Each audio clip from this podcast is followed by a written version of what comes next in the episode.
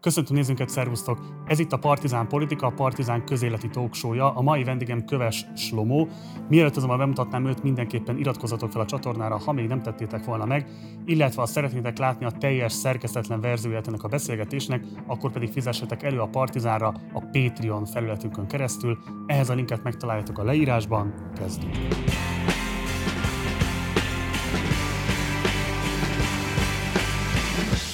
És akkor nagy szeretettel köszöntöm Köves Lomót a stúdióban. Köszönöm Szervusz. szépen. Köszönöm szépen, hogy elfogadtad a meghívást. Köszönöm szépen, hogy itt lehetek. A segítségedet szeretném kérni. Amikor én középiskolás lettem, egy viszonylag jó nevű gimnáziumba jártam, és első évben olvastunk már Haim Potokot irodalom órán például, de az, hogy mi az, hogy zsidó, az egy ilyen misztikum volt. Tehát nagyon nehezen lehetett eldönteni, hogy ez egy kulturális identitás, ez egy vallási identitás. Hogyan válaszolnál erre egy nem zsidó ember számára? Mit jelent az, hogy zsidó?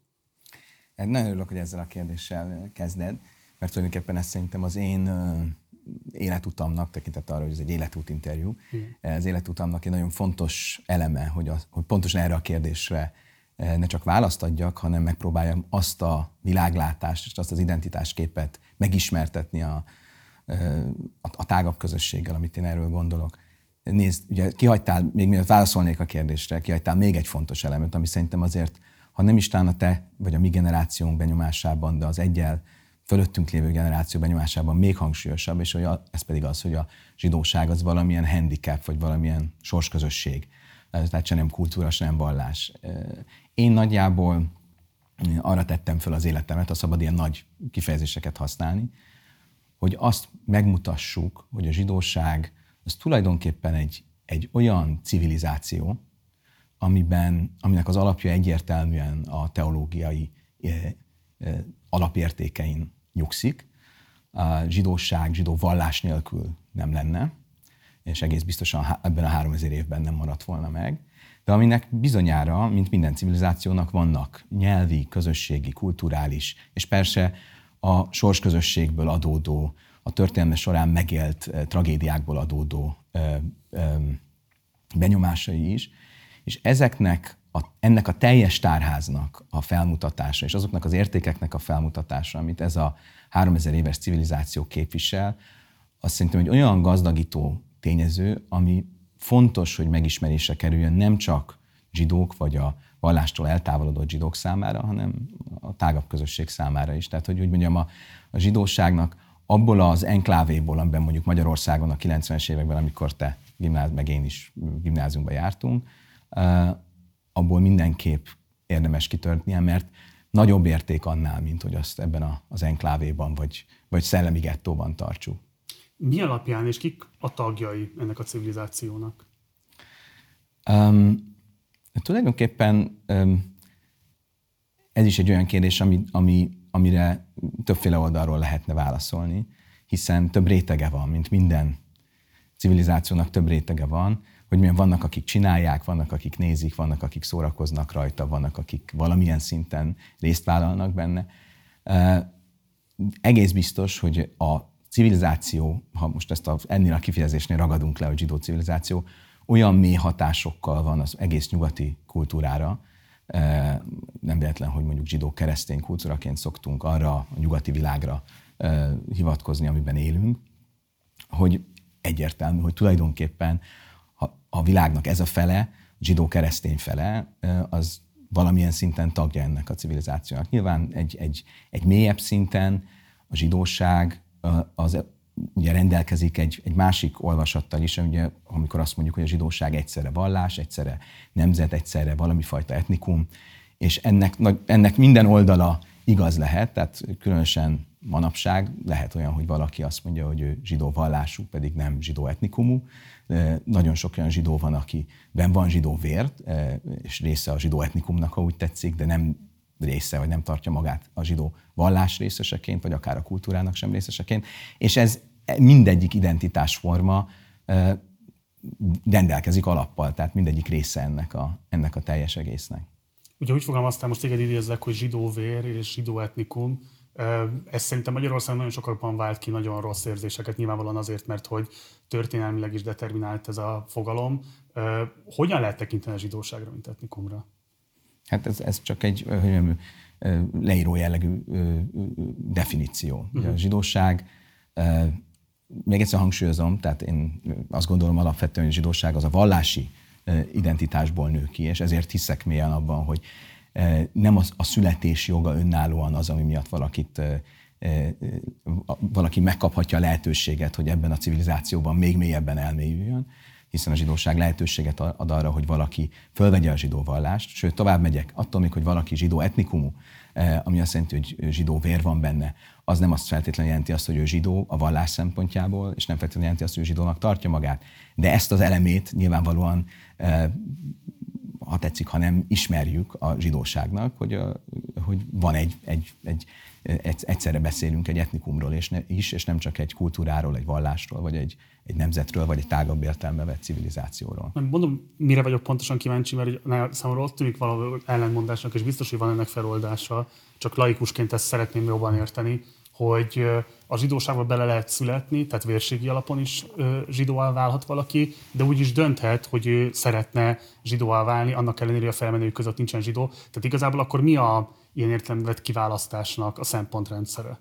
Igen, ez egy nagyon jó kérdés, mert valóban, ahogy mondod, ha most a zsidó vallás szempontjából írjuk le a zsidósághoz tartozást, akkor a zsidóság azt mondja, hogy az a zsidó, aki vagy zsidó anyától született, tehát én értem, ez nem feltétlenül egy, etnikum, egy etnikai meghatározás, hiszen valakinek az anyjának, az anyjának az anyja zsidó, az ugyanúgy született zsidó, míg ha valaki nagyobb részben zsidó családba született, de pont anyajágon nem zsidó, akkor a vallás meghatározása szerint a vallás értelmében ő nem zsidó.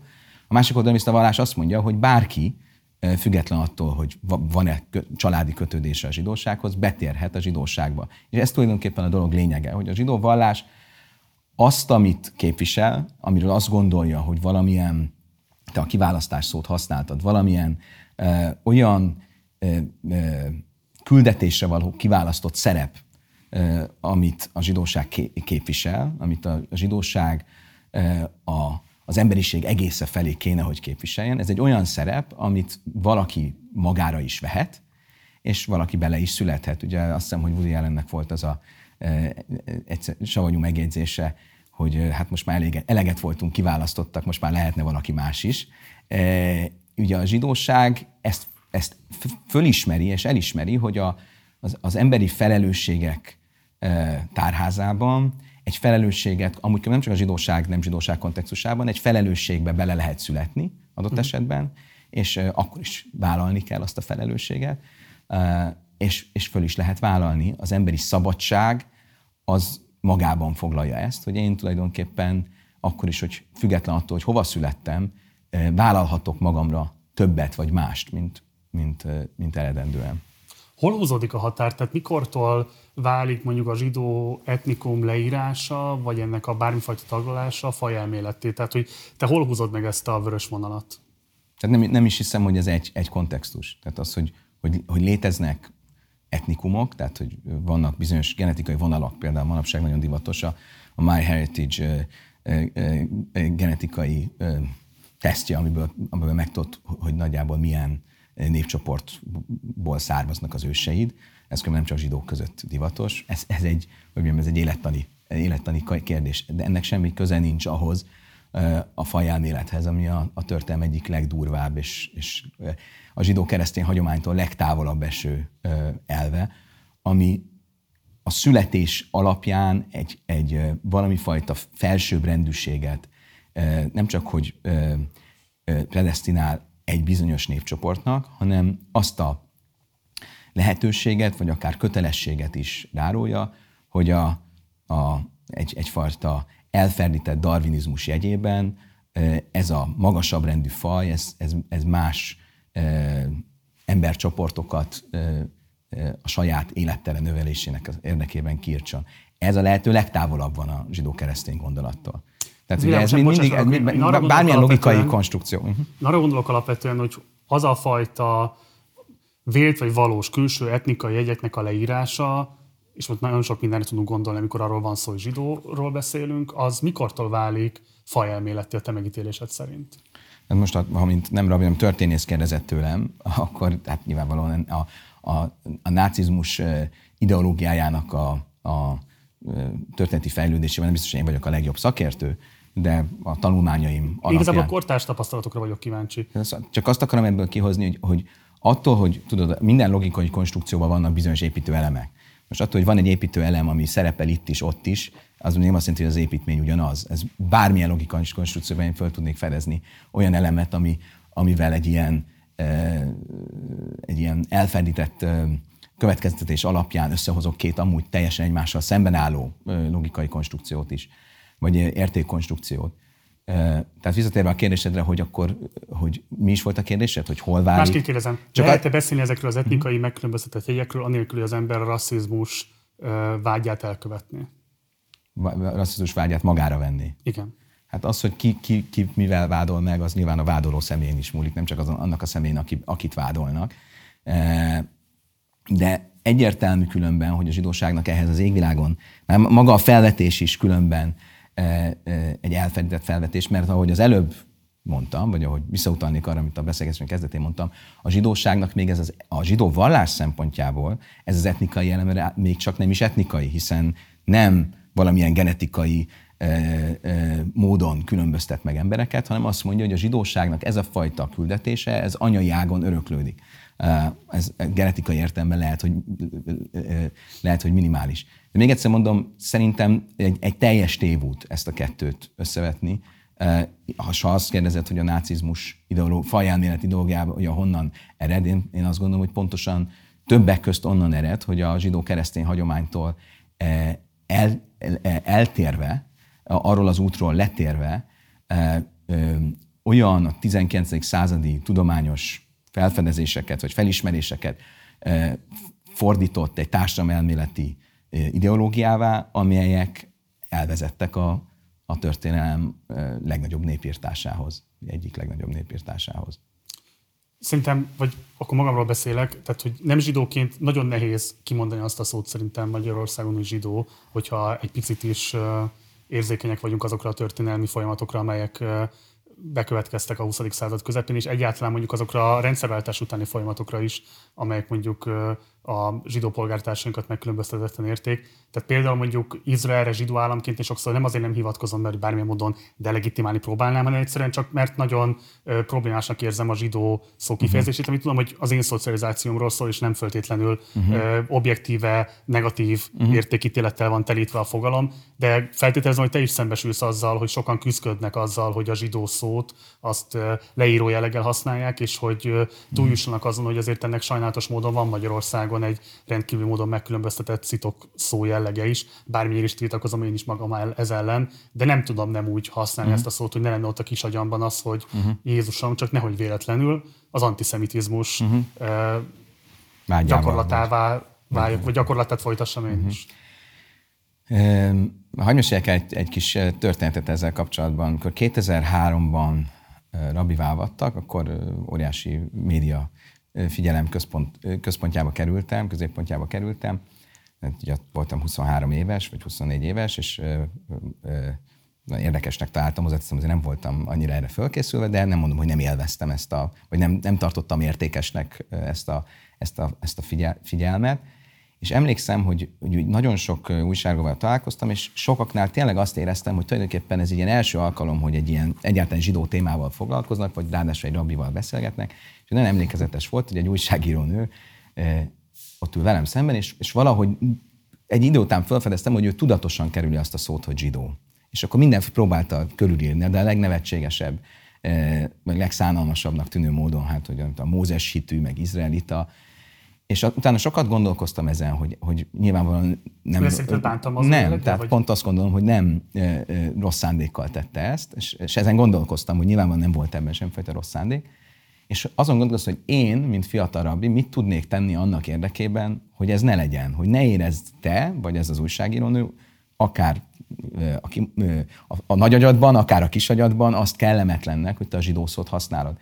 És szerintem a lényeg az abban rejlik, hogy mint minden a nyelvhasználatban egy adott szóhoz bizonyos értékek, bizonyos tapasztalatok kötődnek. És az én feladatom az az, hogy abban a nagyon szomorú és tragikus történetben, ami a magyar zsidó történet, abban én a zsidóhoz minél több olyan a holokausztól és az antiszemitizmusról eltérő konnotációt tudjak hozzáadni, hogy amikor te olyan önértéken önértéken megmutatható identikus értéket, amit, ami egy idő után ezt a közgondolkodást, vagy ezt a nyelvhasználati berögződést ezen keresztül meg tudja változtatni. Tehát, hogyha a zsidó az tényleg csak a holokausztot, és az antiszemitizmust, és a hátrányos megkülönböztetést, és a diszkriminációt jelenti, akkor, akkor persze nagyon kellemetlen ezt a szót kimondani, de nem kéne, hogy ez ezt jelentse, és nem, nem lenne szabad hagynunk, hogy egy ilyen borzalmas történelmi tapasztalat a mi önértékünket eluralja. Hiszen a zsidóság, hogy mondtam, sokkal több értékkel rendelkezik annál, mint hogy benne hagyjuk ebben a gettóban, ebben az enklávéban. Szerinted a magyarországi zsidó közösség bármelyikének van megkülönböztetett felelőssége abban, hogy a zsidó szót azt ilyen negatív értékekkel társítják, vagy ilyen negatív tartalommal jelentkezik a szó a szélesebb köznyelvben? De mit értesz zsidó közösség alatt? Amikor azt mondod, Közösségeket mondtam kifejezetten. Igen, közösségek alatt. Bármelyikét. De mit értesz az alatt, hogy... Kö... Bármely intézménye, bármely... Zsidó intézményrendszernek van Akár bármely intézményrendszer, akár bármely kulturális szereplő, akár bármely közéleti entitás, és így tovább. Én nem a, a, a tehát amikor, ha, ha azt kérdezed, hogy van, van-e bármelyik intézménynek ö, ö, fokozott szerepe annyiban, hogy ez így alakult, én, én, én nem, nem, a, felel, nem, nem a, a múltbéli felelősség oldaláról közelítenék, hanem a jelenlegi célkitűzés és feladat oldaláról. Az, hogy ez így alakult, abban azért alapvetően nem a zsidók a felelősek. Abban, ebben a történetben nem gondolom, hogy a zsidóság vagy a zsidó intézmények lennének a felelősek. Nyilvánvalóan... De hol, hol kötöd a felelősséget? Tehát ez, a, ez politikai szereplők, a Már a, múlt, a, a, a, a múltnak a felelőssége? A rendszerváltás óta így alakult a, a zsidó szó jelentés tartalma. Nem a rendszerváltás óta, nem, nem gondolom, hogy alapvetően a rendszerváltás óta eltelt 30 év aznak a közszereplői azok, akik ebben bármit hogy mondjam, elrontottak, jelentősen elrontottak volna. Ez az egy örökség, amit nem az egy olyan, Ez egy olyan történelmi örökség, ami elkezdődött nyilvánvalóan a, a, a, a 20. század elején, és a, amire rányomta a, a, a nagyon véres bélyegét 1944, és aminek aztán ezt a bélyeget úgy jól beleégette, pontosan a tabusítás révén a, a kommunista rezsim, és az, hogy a rendszerváltás után hogy alakultak úgymond a, a zsidó közügyek, vagy nem is, nem is a közügyek kifejezést használ, mert inkább a, a társadalom szempontjából nem a közügyek a lényeg, hanem a, a, zsidó, a zsidó szó, mint szimbólum vagy mém, hogy alakult, abban biztos, hogy voltak jó meg rossz döntések mindenkinek a részéről, de alapvetően, ha én a saját felelősségemről szeretnék beszélni, akkor azt gondolom, hogy, és, és inkább erről, akkor azt gondolom, hogy az, a, az egy fontos, nagyon fontos, úgy tetszik, talán a egyik legfontosabb feladatom, és szerintem minden zsidó vallási vezetőnek, vagy kulturális egyéniségnek, a közéletben szereplő egyéniségnek, hogy a zsidóság mindent megtegyen, ami rajta múlik, hogy ez a árukapcsolás, a zsidó és az áldozat árukapcsolása, az kiegyensúlyozottabbá legyen. Azért kérdeztem a rendszerváltás, mert nyilván azért 89-90 ilyen szempontból is egy cezúra. Tehát azért az elmúlt most már több mint három évtizedben lehetett volna dolgozni a, a magyar államnak, a mindenkori magyar államnak, a mindenkori magyar kormányoknak, az oktatásért felelős különböző minisztériumoknak, hogy ennek legyen valamilyen, tehát hogy legyen valami fajta tudatosítása már egészen mm. kisgyerekkortól kezdően annak, hogy, hogy mi mindent jelentett még az a szó, hogy zsidó. Én egy ilyen felső középosztálybeli életet mentem, életet mentem végig a felnövésem során, és én nem nagyon találkoztam olyan kezdeményezésekkel, nem nagyon találkoztam olyan tanárokkal, akik ezben olyan megkülönböztetett megküzdési stratégiával rendelkeznek, ami ezt tudta volna eredményezni. És hát, hogyha ebből következtetek arra, hogy mik lehetnek szakközépiskolákban, szakiskolákban, és így tovább, én azt gondolom, hogy rémületes lehet a helyzet. Mm-hmm. Ha, én inkább azt, hogy fejezés aztán, hogy motiváló. Tehát jó magam is több középiskolát végiglátogattam, van egy ilyen programunk a Tettésvédelem Alapítványjal, és számos más körben zsidó civil szervezetnek is van ilyen programja, ahol a zsidóságról elmegyünk beszélni a, a gyerekekkel, és a legkülönbözőbb elit gimnáziumok, szakközépiskolák, vidéki iskolák, hadi iskolák, és így tovább, és, és nagyon érdekes élményekkel gazdagodik az ember. Tényleg, amikor találkozik azzal a közeggel, ahol kap egy tükröt arról, hogy róla mit gondolnak, mondjuk rólam, a gyerekek életükben először mondjuk Dunaújvárosban voltam egy középiskolában, ahol um, ahol mielőtt bementünk, az igazgató félrehívott, és az hát, szinte remegve mondta, hogy hát Rabbi úr, nem biztos, hogy jó ötlet, hogy most idejött, hát nem tudom, tudja hogy a mi iskolánkban a, most a végzős ö, ö, osztályjal fog beszélni, akik most fognak először választani, és csináltunk egy kis felmérést, és a gyerekeknek a három a jobbikra fog szavazni, és hát biztos, hogy be akar menni az osztályba? Mondom, hát nem, hogy biztos, ez még jobban motivál arra, hogy bemenjek ebbe az osztályba, és tényleg azt tapasztaltam, hogy, a, hogy ezeknek a fiataloknak az égvilágon semmilyen személyes ö, tapasztalatuk a zsidókról és a zsidóságról nincsen. Ha mondanak valami esetleg meggondolatlan vagy felelőtlen dolgot, az is inkább ö, abból származik, hogy nem értik a dolognak a tétjét vagy a súlyát. És az jó, ha mondják, tehát jó, hogy ilyen helyzetben nyíltan meg ha, ha, velem, ha velem vannak, hogy úgymond, hogyha ha egy ilyen, egy ilyen helyzetben vannak, akkor az biztos, hogy jó, mert akkor én tudom, hogy honnan közelítenek, és hogyan tudok rá válaszolni. De még hagyj utaljak vissza arra, amit mondtál, hogy a társadalom, vagy az állam, a különböző oktatási kormányzatok tehettek-e volna többet, és itt, és itt nem, nincs-e felelősségük abban, hogy az elmúlt 30 év így alakult, és itt. Én, én azért hajlamos vagyok nem a társadalom oldaláról, vagy a, a társadalmi szerkezet, meg a, a társadalmi konstrukció oldaláról közelíteni, hanem az ember oldaláról közelíteni. Tehát végső soron az államigazgatás is emberekből áll, politikusok is emberek, ők is valahol nevelkedtek, ők is kaptak valamilyen neveltetést, ő, őnekik is részük volt valamilyen ö, oktatási rendszerben, különböző behatásokat kaptak, és azért alapvetően az egyes ember szintén dől el, hogy milyen egy társadalom, és ezért nekem biztos, hogy az elsődleges feladatom azon túl, hogy persze társadalmi szinten is mindenféle pozitív kezdeményezést beindítsak, az, az a feladatom, hogy az egyes ember szintjén próbáljuk meg a, a, a, azokat a behatásokat um, gazdagítani, amelyek, amelyek mondjuk a, a, a mai fiatalokat a zsidósággal kapcsolatban érik. És én azt gondolom, hogy ezzel kapcsolatban azért vannak pozitív ö, előjelek. Ez nem azt jelenti feltétlenül... kettőt? Igen, igen. Például önmagában az, hogy én most itt ülök. Ez 15-20 évvel ezelőtt elképzelhetetlen lett volna, hogy egy szakállas rabbi a közéletben olyan, és most ez nem rólam szól, vagy nem saját magamat szeretném ezzel előtérbe tolni, de mint szimbólum, tehát valaki engem meglát a Partizán műsorában, vagy meglát egy tévéműsorban, akkor számára az a kép, ami a szakállas zsidókról volt, az egy nem feltétlenül pozitív, azt nem, ugye mindenkinek meg lehet a maga benyomása rólam, de azt látja, hogy ez egy olyan közösség, amelyik él, ami, ami mögött van valamilyen gondolat, van valamilyen tartalom. Ez nem csak egy, egy tabusított, valamilyen sors, amire, amihez, ahogy az előbb te is mondtad, hogy nagyon óvatosan kell hozzányúlni, mert nehogy azt mondják, hogy antiszemita vagyok, hanem itt vannak gondolatok, van valami, ami ezeket az embereket hajtja, van egy életmód, ahogy élnek, és emögött van egy mély, sok ezer vagy sok száz éves filozófia, és adott esetben ez, ez részben vagy fölkelti a, a, a figyelmét, de még ha nem is kelti fel a figyelmét vagy az érdeklődését, de önmagában az, hogy természetesebbé teszi a zsidó létet. És ennek nagyon sok területen megvan a hatása. Tehát például az én közösségemben, csak hogyha a példát hagy fejezem be, az én közösségemben mondjuk emlékszem, azok a fiatalok, akik úgymond a vallásos életet élnek, és 15-20 évvel ezelőtt elképzelhetetlen volt, hogy egy, egy, egy magyar zsidó fiatal, mondjuk egy fiatal orvos, az egy magyar kórházban, kipában végezze a munkáját ezzel a fejfedővel. Ez, ez elképzelhetetlen volt. És ma több ilyen példát is tudok mondani. Tehát ez, ezek szerintem azok az apró lépések, amelyeket még talán nem lehet a közvénykutatásokban lemérni. Nem látszik még az, hogy az a, az a amúgy elég ijesztő szintje az antiszemita attitűdöknek az, az mondjuk pozitív irányba indult volna el, de azért apró-apró szinteken, különösen a fővárosban, ahol a zsidó jelenlét erősebb, ott, ott szerintem ezeknek már látjuk a, a pozitív hatásait. Nyilván ez egy nagyon hosszú folyamat. Egyetértek az, hogy szerintem is te vagy az első ilyen vizibilisebb, reprezentatív rabbi a magyar közéletben, de akkor ez mégiscsak felveti azt a kérdést, hogy korábban ez miért nem tudott megtörténni. A magyar média szerkezet volt ennyire zárt, vagy pedig a korábbi rabbik éreztek ebben kevesebb felelősséget, hogy motiváltságot adott esetben, hogy ilyesfajta szerepet is betöltsenek.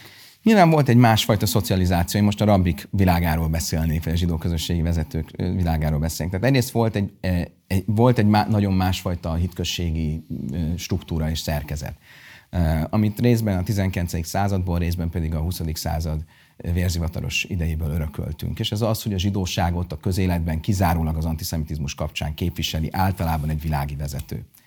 Ugye egy világi vezető hitelesen a zsidóságot így jeleníti meg hogy ő az antiszemitizmus ügyével, vagy a, most majd később a holokauszt ügyével kapcsolatban szerepel. A rabbik ilyen értelme teljesen háttérben voltak, és az ő feladatuk, hogy Sábeszt delege, celebráljanak a zsinagógában, és imádkozást tartsanak, és valamilyen óhéber szövegből ott olvassanak a, a pódiumon. És nyilván a rabbiknak se lehetett könnyű ebből a, ebből a szerepből kitörni ö, ö, egy ilyen szocializáció után, arról nem is beszélve, hogy hát persze, hát föl kellett és föl kell nőni egy új nemzedéknek, ami ezek, ezek, a, ezek, ezek a zsidó közösségen belül is, amelyeknek ezek a berögződések már nem annyira gúzsba kötőek, mint, mint mondjuk egy nemzedékkel korábban.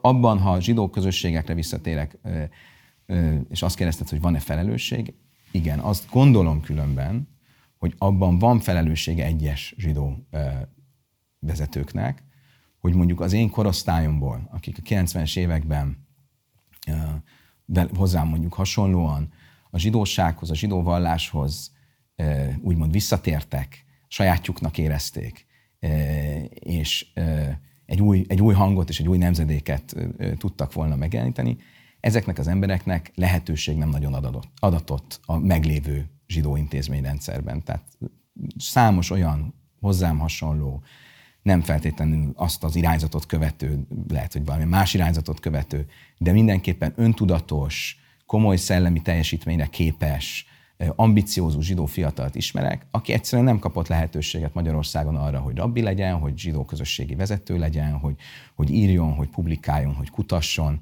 és ez egy hatalmas felelősség. Ezzel el, el, el lett fecsérelve egy nemzedék. De ezzel most azt állítod, hogy akkor a mazsihisz az inkább volt dinasztikus vagy arisztokratikus alapon szerveződő, sem mint bármifajta meritokratikus elvek alapján szerveződő. Nem, nem a, a, a, a nem az arisztokrácia vagy a, a, a merit a, a, itt a lényeg, hanem az, amiről az előbb beszéltünk, az identitás kérdése, és az a, az, az intézményi struktúra, ami kialakult a részben a második világháború előtt, részben a második világháború után, ami, ami olyan embereket tett döntő pozícióba, akik uh, alapvetően nem a, az elmélyült vallási ö, értékek ismeretén és azoknak gyakorlásán alapozták a legitimációjukat a zsidóság képviseletére. Például hanem, Zoltai Gusztáv? Hanem valamilyen tá- társadalmi befolyás, ö, politikai bekötöttség, ö, ö, közéleti ö, súly, az, ami, ami, amit ők képviselni próbáltak, és lehet, hogy nem voltak rossz szándékúak, lehet, hogy ma sem rossz szándékúak, de nem értették, hogy azért a zsidóság, mint minden közösség lényege, valahol az alapértékeken, az ideológián, a, a tanításon, a spirituális ö, ö, a spiritualitás megélésén kell, hogy alapozódjon. És amíg ez így legbelül ez a mag, ez nem, nem lesz meg, addig én a felszínen mondhatok bármit, nem leszek érdekes, nem leszek nem leszek releváns, és, és csak tényleg a holokauszt marad, ami viszont ránk visszafelé sem, sem betít egy olyan fényt, hogy akár egy nem zsidó, akár egy zsidó fiatal azt mondja, hogy hú, hát ez a zsidó közösség, ez valami, amihez érdemes csatlakozni, vagy legalább megnézni, hogy milyen mondani valója van. Átugrottad a kérdésem, Zoltai Gusztávot írtad körül? De én nem, nem szeretnék személyekről beszélni, azért nem, mert én nem, nem, én nem, gond, nem egyrészt nem voltam az ő helyzetében, és ott az, amikor azt mondom, hogy az ő helyzeté, akkor az az egész élet útja és én nem, nem szeretnék mások fölött értékelt mondani, nem szeretném azt, nem, nem tudom, hogy őt mennyire komplex behatások érték az élete során, és én abban indulok ki, hogy feltetően a maga tudása szerint ő is a legjobb tudása szerint végezte a dolgát. Én nem a magánszemélyel kapcsolatos uh-huh. véleményet kérdezem, hanem mint a Mazsihisz egykori elnökeiről milyen véleményed van? Um, de még egyszer mondom, nem, nem róla szeretnék véleményt mondani, alapvetően emberileg mindig is emberi, és nem, nem volt mindig baráti, de, de mondjuk emberi volt a viszonyunk. Az a konstrukció, amit ő tovább vitt a, a rendszerváltozás után, ugye a mioknak, a Magyar Izraeliták, Magyar Izraeliták országos képviseletének a kommunizmusban létrehozott konstrukciója, amit egy névtábla cserével gyakorlatilag Mazsisznek átnevezett, a sok, nagyon sok pozitív intézményi kiépülés mellett szerintem hibás volt. Tehát az, az szerintem egy hiba volt, hogy ezt a konstrukciót továbbvitték, de ezzel együtt biztos, hogy nagyon sok pozitív dolgot is csináltak. Ő, hmm. ő is, különösen érdemes megemlíteni a Feldmájer Pétert, aki... Hogy? Mi a legnagyobb hibája ennek a konstrukciónak? A legnagyobb hibája ennek a konstrukciónak, ahogy azt az előbb is már említettem, az az, hogy a zsidóság közéletben való megjelenésének a fő szerepe, arca az a kizárólag az antiszemitizmus elleni küzdelem és a holokauszt emlékének a megőrzése, és a, a szellemi, spirituális megújulás az, az egy nem létező fogalom gyakorlatilag. Okay. Nagyon érdekes, találtam, amit mondtál erről a középiskolai tapasztalatodról, amit ott szereztél ezek között a fiatalok között. Nekem van több olyan ismerősöm, aki foglalkozik ilyen érzékenyítéssel, tehát például ők csinálnak olyan iskolás alkalmakat, amikor elmennek és beszélgetnek velük arról, hogy mit jelent a zsidóság, és hogy kapjanak egy test közelből vett tapasztalatot uh-huh. erre vonatkozóan. És egyszer megkérdeztem az egyiküket arról, hogy mi volt a legdurvább, legmeghökkentőbb, legzavarba ejtőbb helyzet, ami előállt egy ilyen érzékenyítő alkalommal, és kíváncsi vagyok, hogy te mit gondolsz erről, ő azt, ő azt mondta nekem erre, hogy egyszer, amikor megkérdezte, hogy mi az, hogy zsidó, vagy ki az, hogy zsidó, akkor így az egyik fölállt egy fiú, egy ilyen 15-16 éves fiú, és elnézést, de most pontosan fogom őt idézni, azt mondta, hogy a, a zsidóság és a cigányság az két olyan faj, amely fogságban is jól szaporodik. Tehát ez Amelyik egy ilyen mi? fogságban is jól szaporodik. Tehát ez nyilvánvalóan egy ilyen nagyon kiérlelt gondolata volt neki, ezt ő elmondta, fölállt. Valahol biztos hallotta, igen. Mit lehet kezdeni egy olyan helyzettel, amikor valaki fiatal emberként egy ilyen gondolattal áll elő, és ott állsz az osztályteremben? Hát ez nézd egy edukációs kérdés, vagy egy pedagógiai kérdés, sok mindent befolyásolja, hogy egy ilyen helyzetben mi a, mit, mit kell csinálni. Én alapvetően azt gondolom, hogy, hogy, hogy ezeknek a, a, az általad nyilván ironikusan ci, ö, ö, jól kérlelt gondolatoknak a, a, a meghaladása az nem egy frontális vitában ö, szokott megváltozni, hanem önmagában egy személyes benyomás, egy hiteles személyes benyomás, az, az sokkal többet tud ennél változni számos sztorit tudnák, tudnék mesélni. Tehát ha megengeded, akkor mondjuk nekem a, az, a, leg, a legmeghatározóbb élményeim nem is az iskolai ö, ö, közegben történtek, mert az iskolában az a gyerekek többsége valamennyire úgy gondolja, hogy, hogy, hogy a politikai korrektséget azt meg kell tartani, hanem a Sziget Fesztivál. Ugye mi 90, 1998 óta kint vagyunk a Sziget Fesztiválon, és akkor ez egy forradalmi lépés volt, 1998, létrehoztunk egy zsidó sátrat a szigeten, a, annak a civil részén, és kiraktunk egy standot, amire az, lett, az volt félve, hogy kérdezd a rabbi, a rabbi tanácsa 10 forintért. Ebben volt egy kis humor, és valami őrült módon jöttek az emberek, tehát e, tényleg amikor kint vagyunk, akkor megállás nélkül déltől évfélig jönnek, és ugye abban az időben még főleg mert magyarok voltak a, a sziget látogatói, ez ugye azért változott az elmúlt években, de ez azóta is megy ez a program, és hát volt úgy, hogy én ott egy, egy 12 órát együltem be végigcsináltam, és megdöbbentő élményeim voltak. Tehát egyrészt megdöbbentő volt az, hogy a, hogy a, a fiatalok többségek amúgy nem a zsidóságról kérdezett, hanem a szexuális életéről, és megdöbbentő volt látni, hogy úgy tűnik, hogy nincs kivel beszélgetniük erről, és nagyon ültek, hogy itt van végre valakivel lehet beszélgetni. Nyilván Rabbi nem ismeri az ő, tudom én, szexpartnereit, tehát akkor majd vele lehet erről beszélgetni. De ami a zsidóságot illeti, hát tényleg a, azoknak, akik a zsidóságról kérdeztek, a nagy többsége antiszemita volt. Vagy antiszemita. Hát mondjuk volt egy fiú, aki azt mondja, hogy, hogy mi, miért pénzéhesek a zsidók? Mondom, hát honnan tudod, hogy pénzéhesek a zsidók? Hát mert ugye a, fén, a főnöke pénzéhes.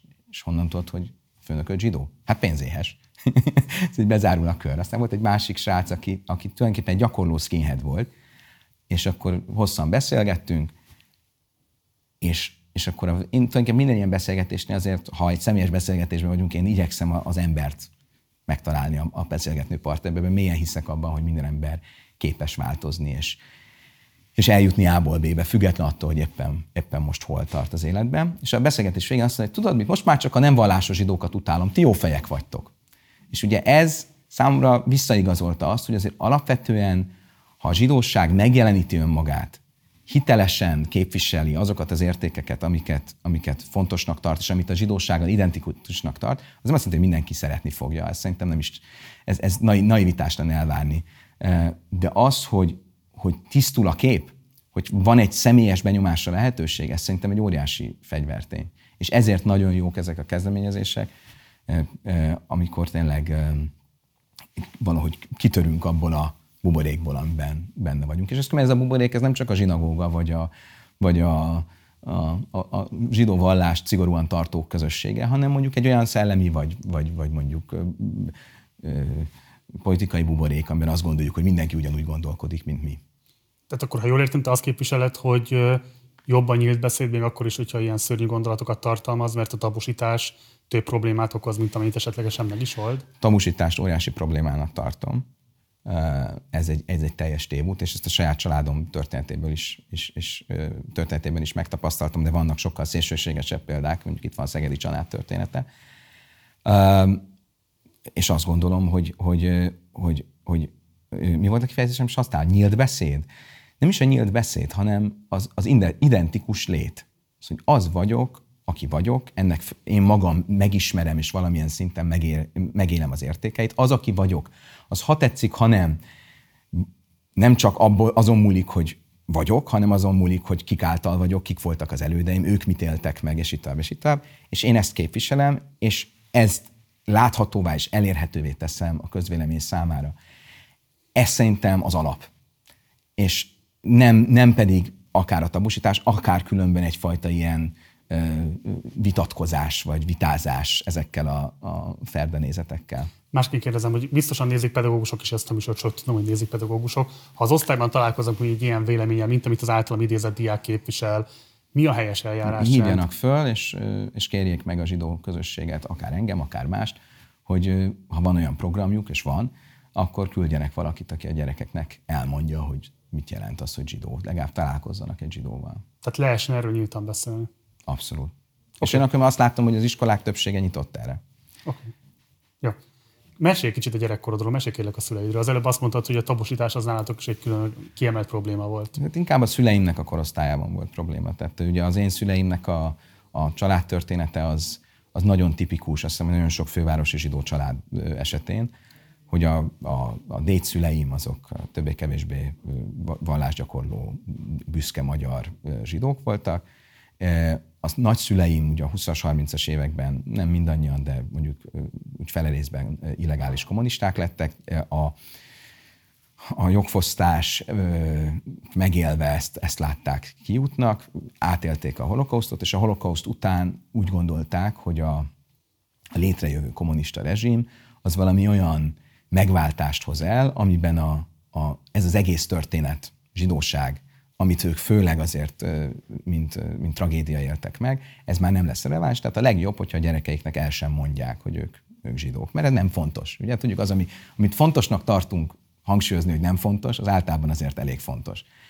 És a, a szüleim egymástól teljesen függetlenül, nyilván nem ismerték egymást, a, a, tehát a szüleim családja így nem ismerték egymást, de ugyanazt az utat járták be, hogy nagyjából 14-15 éves korukban teljesen véletlenül vagy a szomszédtól, vagy a saját anyakönyvüket böngészve látták azt meg, hogy az édesapám ugye 13 éves volt, és látta a saját anyakönyvi kivonatában, még 48-ban született, amikor beírták a vallást, és látta, hogy az van beírva, hogy Izra a vallásán, és megkérdezte szület, hogy egyrészt mi az, hogy nem tudta, hogy neki vallása van, másrészt mi az, hogy Izra.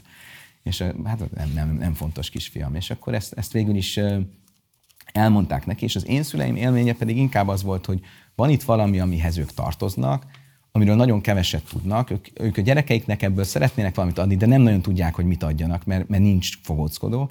És akkor jöttünk mi az én nemzedékem, akik nagyjából így a rendszerváltás körén, környékén szocializálódtunk, és akiknek e, már több lehetőség adott, adott ott arra, hogy ezt, ezt az örökséget e, jobban megismerjük, és, és magunkévá tegyük. Ha jól tudom, mindketten a távközlési intézetnél dolgoztak, és uh, ugye van egy olyan föltételezés, hogy ez az intézet, ez konkrétan a hírszerzésnek valami fajta fedőcég gyanús intézménye lett volna. Volt-e bármilyen kapcsolatuk az állambiztonsági szolgálatokkal? Kizártnak tartom. Kizártnak tartod? Hmm. Soha nem is kérdezted őket, erről nem is volt először. szóval a távközlési intézetben végzett munkájukkal kapcsolatban a, a családi krédóban a, az egyetlen maradandó történet az, hogy ott ismerkedtek meg, ha jól tudom, most írta elbizonyítottam, de de hírszerzési feladatokról nem tudok. Oké. Okay. Testvéred, fivéred pontosabban, a kezetektől Krishna tudatú hívő, hogyan alakult nem ki fivérem, nővérem. A nővéred? Igen, nővérem. Bocsánat akkor. Júli. Mai napig egyébként? Igen, igen. Két, de akartál majd kérdezni. Ezeket. Ezt akartam kérdezni, hogy mi, ő, hogyan alakul ki egy igen. családban két igen. ilyen irányzatnak mm-hmm. a megléte? Szerintem ez abszolút ugyanoda vezet vissza ebből a, a a tabusított zsidó identitásra vezet vissza. Bár a nővérem nem biztos ezzel maximálisan egyetért velem, de azt hiszem, hogy azért nagy vonalakban igen. Tehát a Júli öt évvel idősebb nálam, és ő nagyjából egy, egy évvel előttem, tehát mondjuk így a pont 1990-ben kezdett el ugyancsak valamilyen spiritualitás után kutatni, és itt találkozott az akkor nagyon virágzó Krishna tudatúak közösségével, és lett Krishna, Krishnás szerzetes. A nővérem számos könyvet fordított le a magyarra, a Krishna tudatúak közösségének. Jelen pillanatban Skóciában él, és van három gyönyörű gyermeke, és egy skót férje. De ami nagyon érdekes a Julinál is különben, hogy ahogy telnek múlnak az évek, független attól, hogy nyilván mi azért tizenéves korunkban eljátszottuk a, a hitvitáinkat, de ettől függetlenül azt azért szerintem mondhatom, hogy látni nála azt, hogy a, a zsidó identitásból, amit ő neki már így, mint Krisna tudatú szerzetes nem, nem volt lehetősége megélni, a saját gyerekeinek azért szeretne valamit adni. Még, még úgy is, hogy hát például három évvel ezelőtt a, a, a, a kisfiai nagyon élvezték a, a széderestét, ugye, ami a Pészahi kivonulás, a legnagyobb zsidó ünnepnek a, az első estje, az egy másik történet, az apukám előtte megkért nagyon diszkréten, hogy akkor szóljak, amikor majd a, a különböző hús húsfogások lesznek, hogy a gyerekek, gyerekek ne döbbenjenek le. De minden esetre visszatérve a kérdésedre, igen, szóval azt gondolom, hogy az a, az a, az a semmi, az a sehova nem tartozás, ami közben valahol úgy nagyon mélyen tudat alatt, meg érzed, hogy valahol mégis tartozol, ami egy ilyen nagyon erős késztetést tud teremteni abban, hogy az ember egy spirituális keresés, kereső útra, felfedező útra menjen, ami azt hiszem számos zsidó embernek a sajátja, akár Magyarországon, akár külföldön, azt szerintem volt a közös a mi késztetésünkben. A Júlia Krishna tudatóakhoz jutott, ettől a késztetésre én meg a saját örökségünkhöz tértem vissza. Soha nem próbáltad megtéríteni?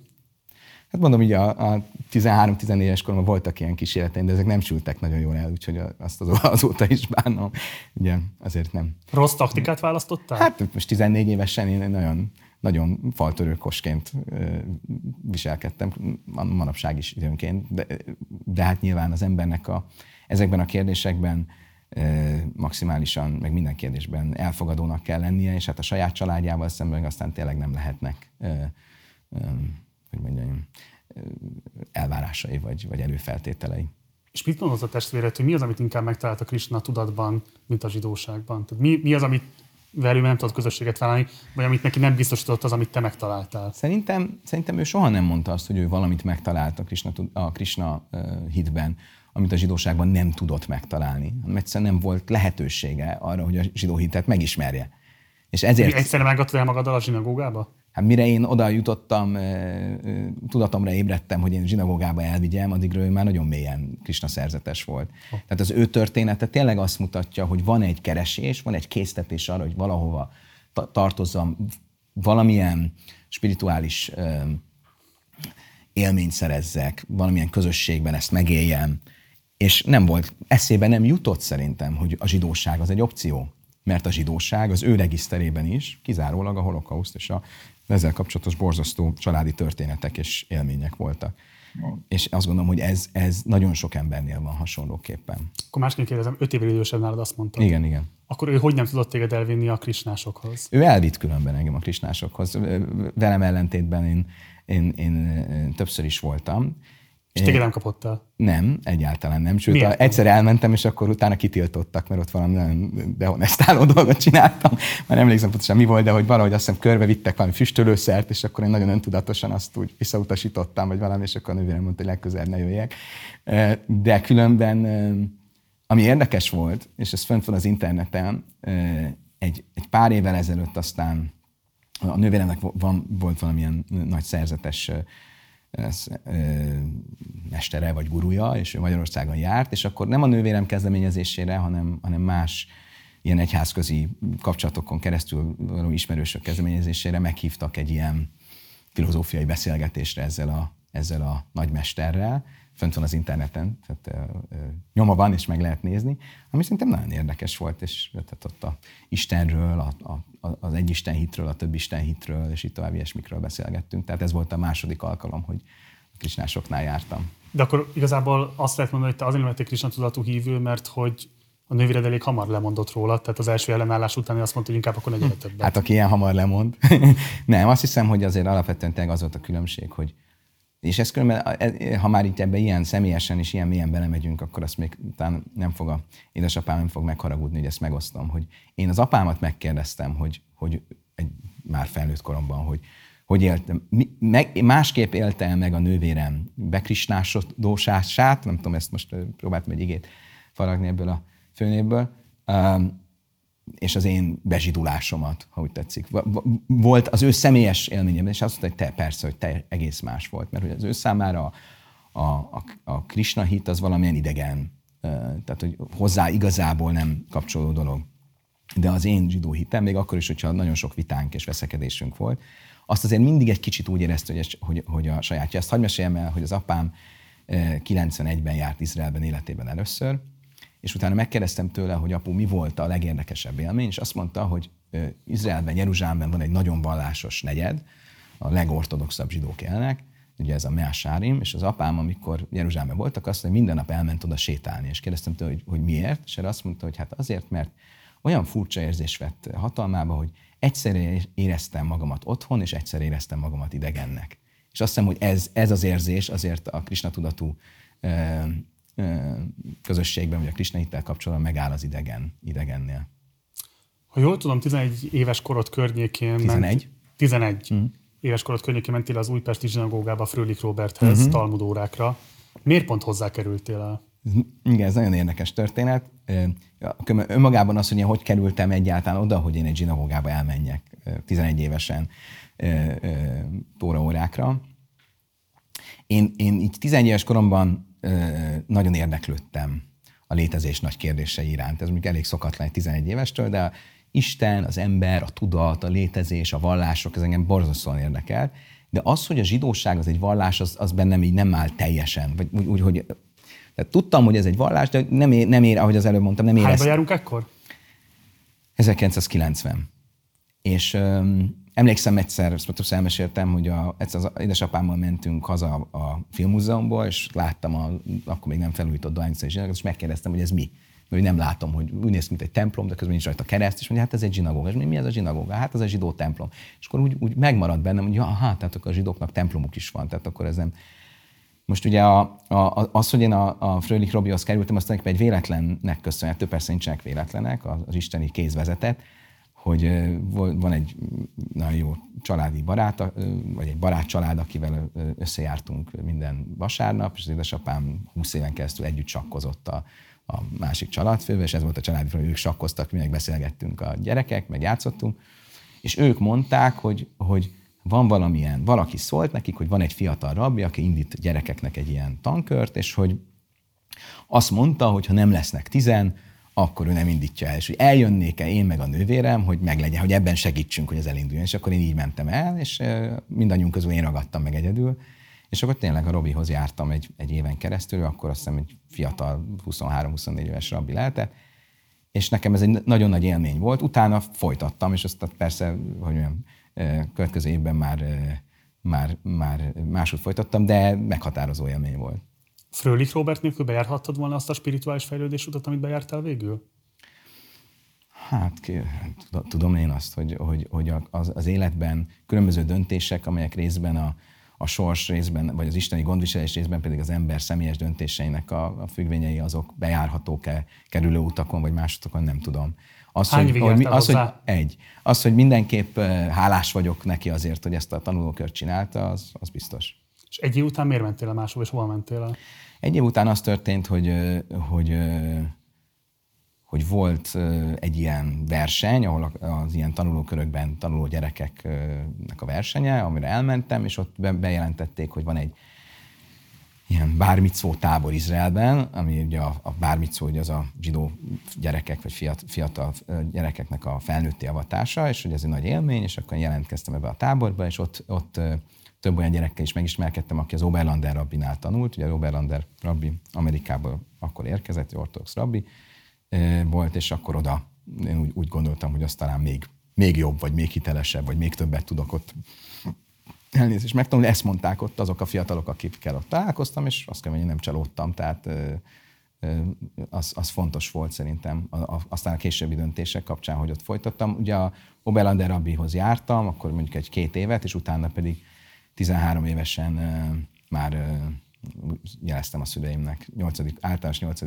iskolásként, hogy ott akkor én Izraelben folytatnám egy Talmud iskolában, amit persze ők nem nagyon értettek, és nem nagyon akartak elfogadni, de hát végül is nyert az akarat, akarat erő. Ugye az is érdekes a Frölikkel való viszonyod, mert hogy ugye Mazsihisz országos főrabbia, és hogy ő vele a legutóbbi időkben, például amikor a Sorsok háza kapcsán volt igen komoly vitátok, de más kérdésekben is közeleti vitákat folytattatok le. A vele való megismerkedés számodra mit jelentett? Tehát mi volt az, amit megkülönböztetettem Frölik Robertnek köszönhetsz? Azt hiszem, hogy, hogy nekem is ez, a, ez az első élmény egy, egy rabbival. Függetlenül attól, hogy később más, más irányzatokat követ, más irányzatot követtem, de önmagában az a, az életközeliség, amit, amit akkor én úgy éreztem 11 évesen, hogy, hogy, hogy látni lehet. Az, hogy nincsenek szarvai, és hogy nem, nem, nem valamilyen teljesen a, a, a valós élettől el, elvonatkoztatott világot akar felmutatni. Szerintem ez, ez meghatározó volt. Tehát például emlékszem, amikor az Újpesten volt, és akkor mindig, amikor jöttünk haza, odafelé vagy visszafelé, visszafelé azt az édesanyám mindig eljött értem, és akkor mi, mi kérdezte, hogy is mi volt ezen a héten, és akkor ugye a Robi főleg mesélt ilyen történeteket a ünnepekről, vagy a, a, a, a, az éppen aktuális bibliai szakaszból, és hát az anyukám teljesen oda volt, hogy ez ilyen jó, hogy ilyen sztorikkal lehet ezt elmondani, meg volt uh, ilyen kis színelőadás és hasonlók, és ezek, ezek ezek szerintem fontosak voltak. Oberlander Baruch milyen benyomást tett rád legelőször, amikor találkoztál vele? Ugye később egyébként mentoroddá is vált, tehát ez is egy fontos kérdés, hogy mi az ősélményed vele szemben, vagy vele kapcsolatban? Azt hiszem, hogy a hitelesség az, az, az, az volt a leg, leg, legmeghatározó. Itt van valaki, aki akkor lehetett ő is ilyen 23-24 éves, 1989-ben úgy dönt, magyar holokauszt túlélő gyereke, Brooklyn legvallásosabb negyedéből, és ő úgy dönt, hogy idejön 1989 Magyarországára a hat hónapos gyerekével és a, a, a feleségével, és közben valami olyan, pontosan az a, az a hát nem is tudom mi a jó kifejezés, az, az hogy, hogy, hogy, hogy annyira nem illet bele az akkori közegbe, és közben meg olyan lelkesen csinálta, és annyira, annyira átélve azt, amit képvisel, hogy az megkérdőjelezhetetlen. Aztán persze a tudásáról, meg annak a mélységéről nem is beszél, vagy megkérdőjelezhetetlen volt a hitelesség. Tanáraid Radnótiban. Hogy meséljek egy történetet még vele kapcsolatban, csak a hitelességet értsük, hogy az apám, még egy kicsit a szabad így a, a személyes történetekre, hogy az édesapám, ugye ő, hát ugye azért az én szüleim ateisták, ateisták volt. Nem tudom, ez, ez is egy érdekes történet, de mindesetre ateista, ateistáként neveltek bennünket, és hát az apám nyilván nem, nem akarta magáival tenni a zsidó vallás különböző tanításait, és hát a, a, az Oberlander meg mindig mondták, hogy hát miért nem hozom el az apámat, hát ő, ő is azért legyen. És hát mondtam, hogy hát ő azért egy más dolgot képvisel, hogy nem, nem, nem, higgyem el, hogy, hogy ő is majd a sajátjának fogja érezni. És akkor hazamentem, és mondtam az édesapámnak, hogy ezt mondja a rabbi, mire azt mondta az apám, hogy jó, jó, hát ez rendben van, de hát az apám egy komoly amatőr sportoló, nem tudom, minden nap fut 40 éve, és mondta, hogy hát látja, hogy ez a rabbi egy kicsit túlsúlyos, hát jót tenne egy kis futás. Ha ő fut, akkor én elmondok egy imát. és kössünk egy üzletet. Visszamentem az overendelembe, és mondtam, hogy hát akkor itt van ez a, ez, föl, föl lett ajánlva ez a lehetőség, hogy persze, hát ő fut, semmi akadálya. és visszamentem az apámhoz, és akkor megbeszéltük, hogy följön hozzánk a Bencur utcába, és hát az, csak az volt a deal, hogy ő lemegy futni velem a Városligetbe, az édesapám pedig utána föltekeri az imaszíjat, és elmond egy imát. És hát nagyon mulatságos volt. Tehát egyrészt, hogy a megent zakóban és ö, ö, nyakkendőben a, a bárok, és a Oberlander és akkor mondta, hogy hát akkor megyünk futni. És mondták az apám, de hát egy sportcipő valami. És végül abba beleegyezett, hogy a, egy sísapkát rá, ráraktunk, és így mentünk le közösen futni a Városligetbe. És aztán az apám elmondott egy Micsoda, öltönyben? Igen. Nyakkendőben? Tehát tőle ez a világ azért nagyon távol volt, de Hány annyira elszánt volt, hogy... Hány kilométer futott le így? Hát ugye nagyjából egy, egy 6-700 méter után mondta, hogy hát ez neki ez sok lesz, mert ugye luttalpas, és azt nem fogja bírni, és akkor mégis abban maradtunk, akkor gyalogoljuk végig, és akkor azt hiszem, hogy három kilométert végig gyalogoltunk. De itt tényleg az elszántság és a, a hitelesség azért mondjuk egy, ebben a történetben is eléggé, eléggé átjött. És ezt követően édesapád életében először elmondott egy imát? Igen, igen.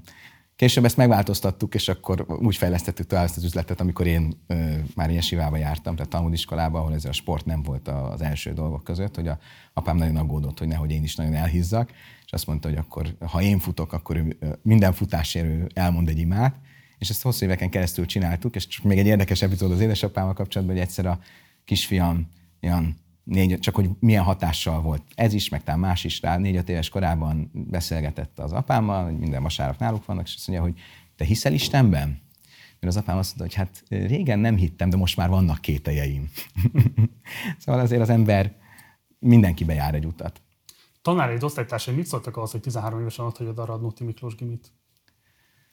Um, azt hiszem, hogy a tanárok egy, egy, egy nagyon komoly része ennek borzasztóan örült és megkönnyebbült. De mire elviselhetetlen voltál? Eléggé, azt hiszem. Tehát különösen azok után, hogy... Arrogáns voltál? Azt nem tudom, csak, csak, csak hát nagyon a, a saját, tehát nagyon, nagyon elszánt voltam azzal kapcsolatban, hogy én mit szeretnék csinálni, és mivel az édesapám nem akart kezdetben beleegyezni, hogy én elhagyjam a radnótit, én mindent megtettem, hogy ellehetetlenítsem a, a, a, a helyzetet, és hogy, hogy mégiscsak nyertesként kerüljek ki ebből a csatából. De a, a diákok nagyon érdekes volt, mert a Radnótiban ugye a, a diákoknak a, szerintem a, nagyjából a fele hasonló családi háttérrel rendelkezett, mint én. És az egész zsidó identitás dolog, ez, ez, ez akkor úgy 89-90-ben ez úgy hirtelen belángolt és fellángolt. Tehát számos osztálytársam eljött velem a Oberlander rabbihoz, és úgy, úgy szerintem az, az igazi, mondjuk hozzám közel álló barátoknak ez egy, ez egy érdekes, számukra is egy szembe, szemfelnyitó élmény volt. Mennyire volt neked az tiszta, hogy az, amit az Oberlander képvisel, ugye ez a Habad Lubavics nevű irányzat, uh-huh. ez mhm. pontosan hol helyezkedik el a zsidóságon belül, tehát hogy pontosan mi a megkülönböztetett jegye ennek az irányzatnak? Hát az, hogy mikor vált számomra ez tisztával, azt most így nem tudnám visszaidézni. Azt gondolom, hogy mire elmentem Izraelbe, addig azt hiszem, hogy ezt már többé-kevésbé jól láttam. Ami nagyon megfogott ebben az irányzatban, az a, a, az a nagyon mély filozófiai elkötelezettség volt. Tehát az, hogy ennek, a, ennek az igazából nem is irányzatnak, hanem iskolának, amit ugye Habát Lubavicsnak neveznek, ugye a Lubavics az a orosz falu, ahonnan származik, a Habát pedig egy a, a, a kabalisztikus filozófiában három fontos fogalomnak a, a akronimja, tehát mozaik szava, az nagyon átjött, és különösen amikor elmentem a Talmudiskolába, hogy itt valami eszméletlen elkötelezetten foglalkoznak filozófiával. Tehát ugye én 14 évesen bekerültem Cváton, ami ugye a kabalisták városa Izraelben, Észak-Izraelben, egy jesivába, ahol reggel fél nyolctól este kilencig tanultunk, és ebből napi három óra filozófia volt. Hát ez valami olyan szemfelnyitó élmény volt, hogy, hogy azt nehéz elmondani. Kiket, mit olvastatok? Hát ugye alapvetően magának az irányzatnak a, a, a a mesterei azok, akik e, e, ezeket a, ezt a nagyjából olyan 6-800 műből álló filozófiai iskolát képviselik, és ezeket a műveket írták. De ugye ez magában öleli a teljes zsidó filozófiának a, a, az újrafeldolgozását is, tehát olyan középkori filozófusokat mondjuk, mint Maimonides, vagy Nachmanides, vagy Ibn Ezra, vagy a még korábbi ugye, olyan misztikus filozófiai műveket, mint az Óhár, a Nagyogás könyve, ezek mind-mind, hogy már részei voltak a tananyagnak. Maga Oberlander ott bármilyen módon kapcsolatban állt veled? Tehát amíg te külföldön voltál, ő tartotta veled a kapcsolatot? Persze, persze, nagyon aktív. Milyen formában? Hát ugye akkor még a kapcsolattartásnak egészen más hát igen, eszközei Levelet tudtatok küldeni, vagy telefonozni Igen, tele, leveleztünk, és egy idő után ez átment faxolásba, ez, és hát a, a, volt heti egyszer tudtam a szüleimmel is beszélni utcai telefonról. Nagyjából ez volt a kapcsolattartásnak a módja. Oberlanderék voltak azok, akik lehetővé tették azt, hogy te ott tanulhass? Tehát ők voltak azok, akik ennek az anyagi előfeltételeit előteremtették? Anyagi feltételeit nem, tehát abban segítettek, hogy, hogy mondjuk iskolát találjak, válasszak, oda bevezessenek, és így tovább. Azért azt muszáj mondanom, tehát a, az édesapám és a szüleimmel kapcsolatban az egészen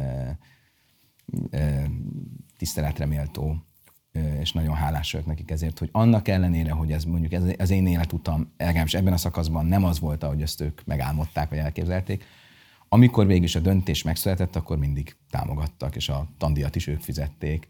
voltak olyan helyzetek, amikor mondjuk olyan magas volt a tandíj, ezt nem tudták fizetni, és akkor, akkor valóban voltak segítők. Ez később az Egyesült Államokban volt? Igen, ott, ott folytattam. Oda mikor kerültél ki, és pontosan hova? 90, ha jól hiszem, 94-ben kerültem ki Pittsburghbe. Ugye ennek a, végül ez volt a kompromisszum, hogy egy olyan gimnáziumban tanuljak, ami egyszerre jesiva és gimnázium, és ez Amerikában volt, és akkor Pittsburghben két év alatt befejeztem a gimnáziumot, és akkor utána folytattam, voltam Franciaországban, megint Amerikában, Izraelben, tehát bejártam a, a jesivák világát. Az a kezdetektől fogva világos volt, hogy végül majd hazajössz Magyarországra? Igen, ezt elég korán úgy, úgy éreztem.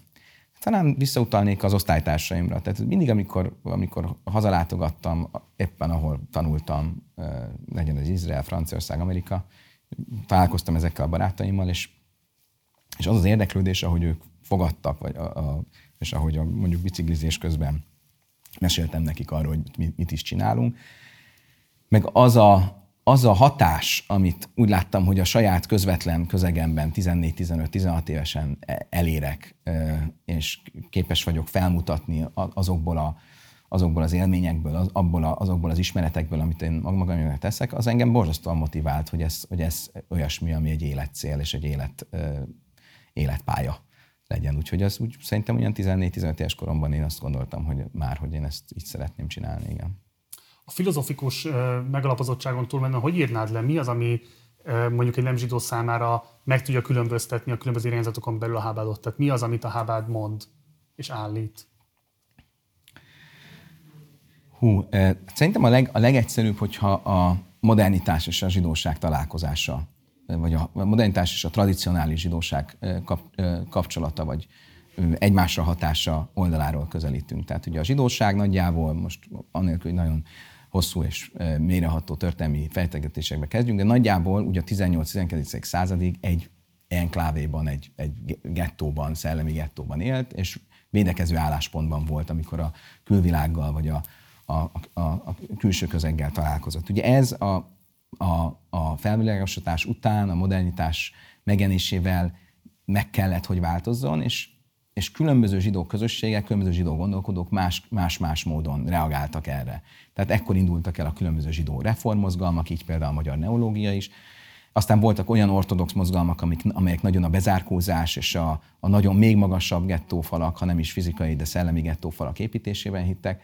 És azt hiszem, hogy a Hábádot az tette jelentősség, különösen a 20. század másik felében, hogy az egyik, hogy különleges volt abban, hogy az egyik oldalról nagyon mélyen ragaszkodott a, a, a filozófiai tanítások mellett az ortodox zsidóság megéléséhez, a másik oldalon viszont fölismerte azt, hogy nem lehet a világtól, és nem is kell a világtól elzárkózni, hanem a modernitás megjelenítése éppen ad, arra ad lehetőséget, amiről itt már egy órája beszélgetünk, hogy ezek az értékek e, a, a, a tágabb közönség számára is e, ismertekké váljanak. Szóval szerintem ez a valahogy a, az ortodox ö, vallásosság és a modernitáshoz való nyitottság és a, a külvilágra való nyitottság az, ami, az a kettősség, ami ezt a E, e, ezt az irányzatot megközelíti. Mondjak egy példát, ugye a Rebe, aki a Chabad mozgalomnak az utolsó nagy Igen. vezetője volt, aki 1994-ben hunyt el. Menachem Mendel. Menachem Mendel Schneerson, így van. Ő egy Rebe dinasztiának a leszármazottja. Például az, hogy ő a Szorbonon tanult a 30-as években hajómérnöknek, az egy, ez egy felfoghatatlan. Tehát ilyen, ilyen ortodox irányzat, vagy haszid ilyen közösség irányzat nem volt, és nincs még a mai napig egy rebe, aki, aki ennyire ismerte, és ennyire bátran és, és nyíltan az egyik oldalról részt vegyen, és, és, és aktív legyen a, a, a világi, szekuláris közegben, és ugyanakkor viszont egy tapottatnyit se engedjen abból a, abból a világnézetből és abból a gyakorlatból, ami egy ortodox zsidót jellemez. Azért kérdezem ezt, mert ugye az Egységes Magyar Izraelite Hitközség, aminek te a főrabbia vagy, ti az úgynevezett status quo ante irányzathoz tartoztok, ami igazából az 50-es években betiltásra került, és ez az irányzat, ez Magyarországon kifejezetten a neológiával és az ortodoxiával szemben határozta meg magát, de maga a Habad az pedig ugye egy hasid ortodox irányzat. Van-e ebben ellentmondás, vagy hogyan tudjátok ezt a két dolgot összebékíteni? Szerintem inkább közös pontok vannak. Ugye a közös pont az az, hogy a status quo irányzat egészen más közegben a 19. században abból volt különleges, abban tért el az ortodox neológ ö, ö, szembenállástól, hogy ö, meg akarták tartani a státuszkót. Igen. A státuszkó az azt jelentette, hogy ellene voltak annak, hogy az előbb említ, most leegyszerűsítve, az ortodox zsidó hagyomány és a modernitás találkozása az feltétlenül valamilyen egyházszakadáshoz vezessen. Ők azt gondolták, hogy ez a kettő meg tud élni egymás mellett. A 19. században a status quo irányzat azt jelentette, hogy egy olyan ortodox irányzat, amely eh, nem, nem gondolta azt, hogy a nem ortodox zsidók kiközösítésével lehet eh, a ortodox értékeket megtartani. És azt gondolom, hogy ebben a Habád nagyon identikus a státuszkóval. Nyilván vannak más dolgok, amiben nem feltétlenül egy az egyben ugyanaz, de hát a közeg is változott, tehát a neológia sem ugyanaz, mint a 19. században volt. De ebből a szempontból ez szerintem ez, ez egy nagyon fontos közös pont. Azért kérdezem ezt, mert ugye magát a mazsihiszt, azt például most a pont az ortodoxokkal együtt eh, vittétek bíróság elé az örökös járadék ügyében, és eh, többen eh, revesgetik azt, hogy esetleg ez valami fajta fúziónak az előkészítése is lehet majd. Látod-e azt, hogy esetleg az emich az kifejezetten és vállaltan ortodox irányzatot vallja majd a magáinak? Tisztázzuk, tehát az emich, ahogy az, ahogy az előbb elmondtam, ortodox irányzat, de fontosnak tartja azt, és az a fő célkitűzése, hogy, hogy kinyissa a kapuit, és hogy, minden, hogy a, a, a, ez a nyitottság ez ne befolyásolja a saját ortodox értékeinkhez való ragaszkodást. Például az én zsinagógámban én ortodox módon élem meg a zsidóságomat, mondjuk abból a 100-200 emberből, aki rendszeresen jár az én zsinagógában Óbudára, azt gondolom, hogy nagyjából 10% lehet, aki hozzám hasonlóan ortodox módon éli meg, a többség nem, a többség abszolút szekuláris a mindennapi életében. Én nem gondolom, hogy ennek fel sem merül, hogy egy ilyen egyesülés legyen, és mostantól az, az emik legyen az ortodox hitközség képviselője, mert egyszerűen nem ugyanaz a ilyen szempontból, és ez egy nagyon lényeges szempont, nem ugyanazt valljuk arról, hogy, hogy milyen módon kell megélni a, a, ezt, a, ezt a kettősséget, az ortodox értékeket és a, a modernitást. És amúgy különben azt gondolom, és ilyen szempontból abszolút a sokszínűség híve vagyok, hogy, hogy a zsidóságnak is az az érdeke, hogy, hogy minél több identitás modell, minél színesebb, minél sokfélébb módon megélhető lehetőség legyen a magyar zsidóság számára az identitás megélésére. Tehát és bocs, ez az Oberlanderi felől sem jelent semmifajta feszültséget? Mert ugye ti a saját meghatározásotok szerint az a célotok, hogy a status quo ante elnevezésű hitkösség, hittéleti tevékenységét megújítsátok, és emellett meg mondod azt is, hogy ti magatokat egyébként az ortodoxiával is tudjátok azonosítani. Hmm. Ez a fajta két utasság, ez, ez megfér a Habádon? Azt hiszem, hogy, hogy Marci, szerintem érdemes egy-két fogalmat tisztázni, csak azért, hogy számodra is, meg a hallgatók számára is világos legyen. Tehát amikor azt mondjuk, hogy valaki egy ortodox zsidó, akkor ez jelentheti, két dolgot jelenthet. Jelentheti azt, hogy az ortodox zsidó ö, te, filozófia, vagy vagy teológia, vagy kánonjog szabályait követi a mindennapi életében. Egy. És jelenteti azt, mondjuk Magyarországon, hogy az ortodox zsidó egyházhoz, intézményes zsidó egyházhoz tartozik. A legtöbb ortodox zsidó nem tartozik a világon, nem tartozik a magyar ortodoxia intézményesült rendszeréhez. Így a Habad sem, és a status quo sem. De a status quo is, és a Habad is elfogadta vagy a, a, a Sulhan Áruhot, tehát az ortodox zsidó kánonjogot követi.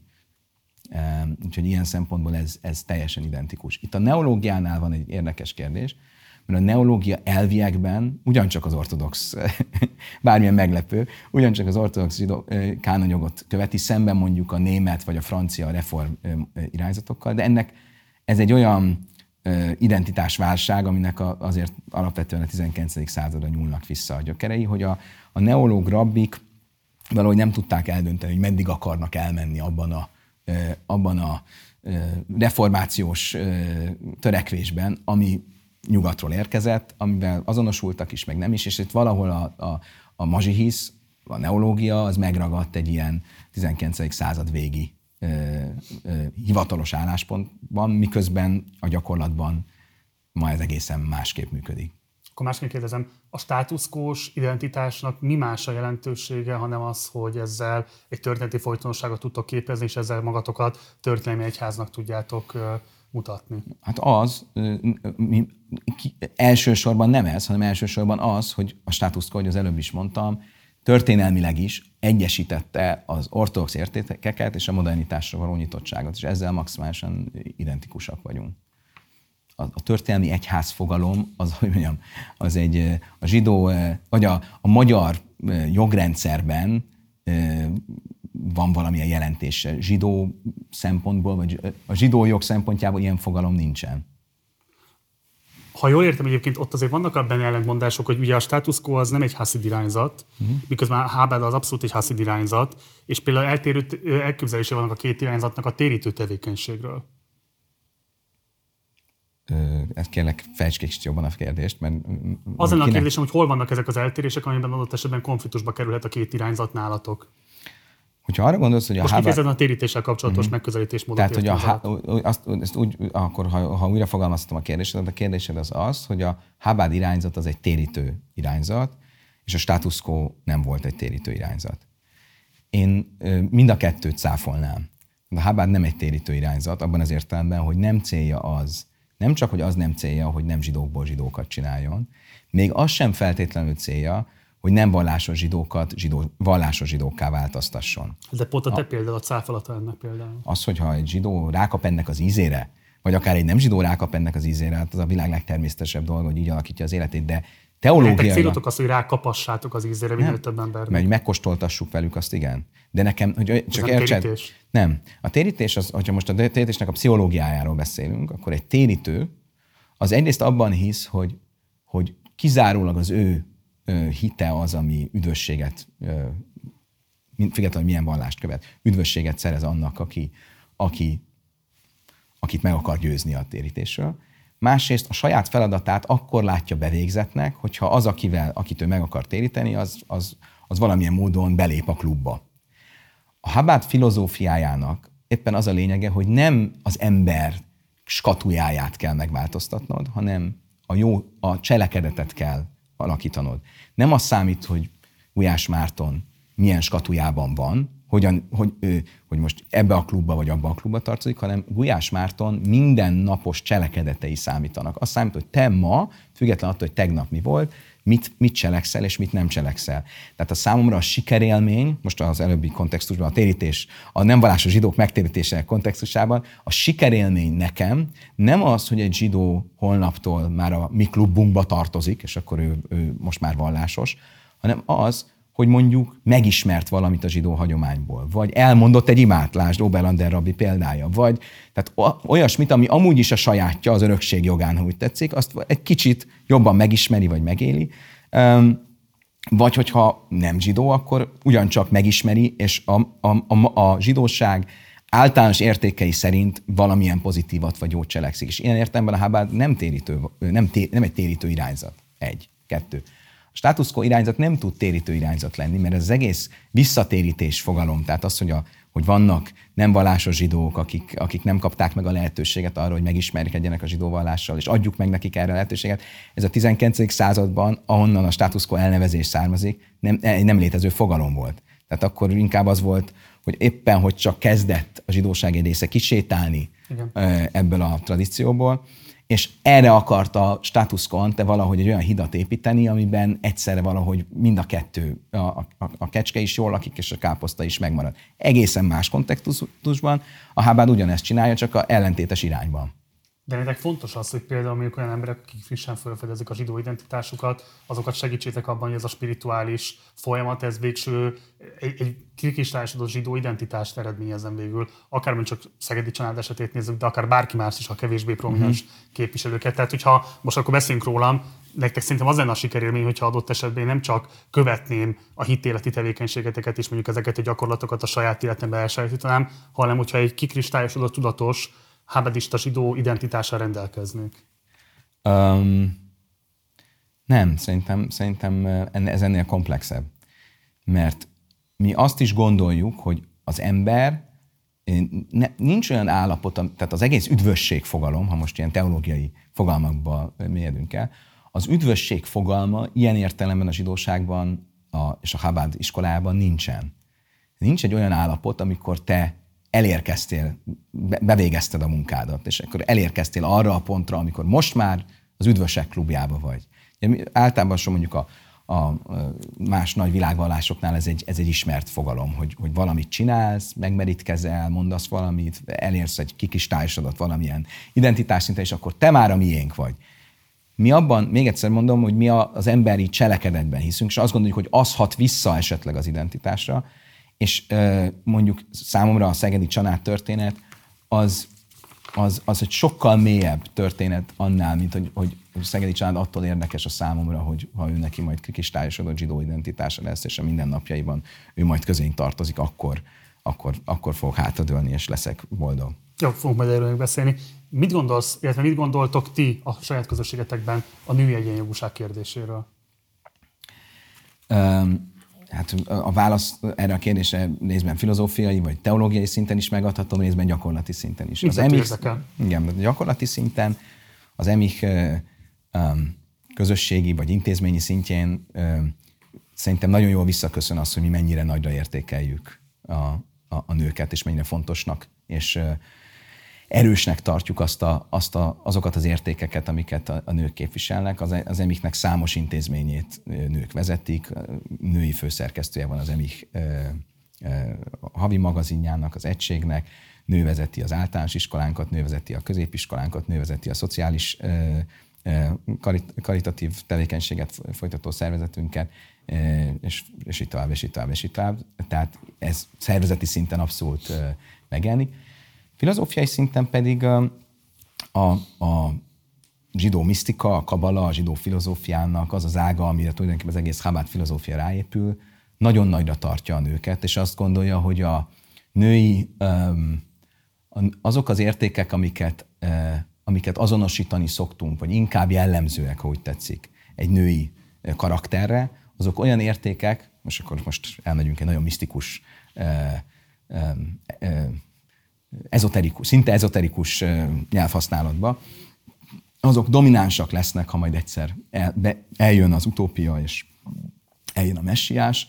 A kabala nyelvén ne kévat a szöjvév gever, majd akkor a férfi fog a nő körül keringeni. Van, ez a kép, ez egy szimbolikus, ezoterikus kép, hogy a, férfi, hogy a nő kering a férfi körül, vagy a férfi kering a nő körül ami lehet, hogy ezzel kapcsolatban beugrik, hogy tudod, hogy a zsidó vallási egyházi esküvőkön a, a, a férfi ott áll a baldahin alatt, és oda vezetik a menyasszonyt, és körbe megy hétszer, körbe vezetik a, lehet, hogy filmekben, vagy zsidó esküvőn lát, láttál ilyet, vagy nézők láttak ilyet.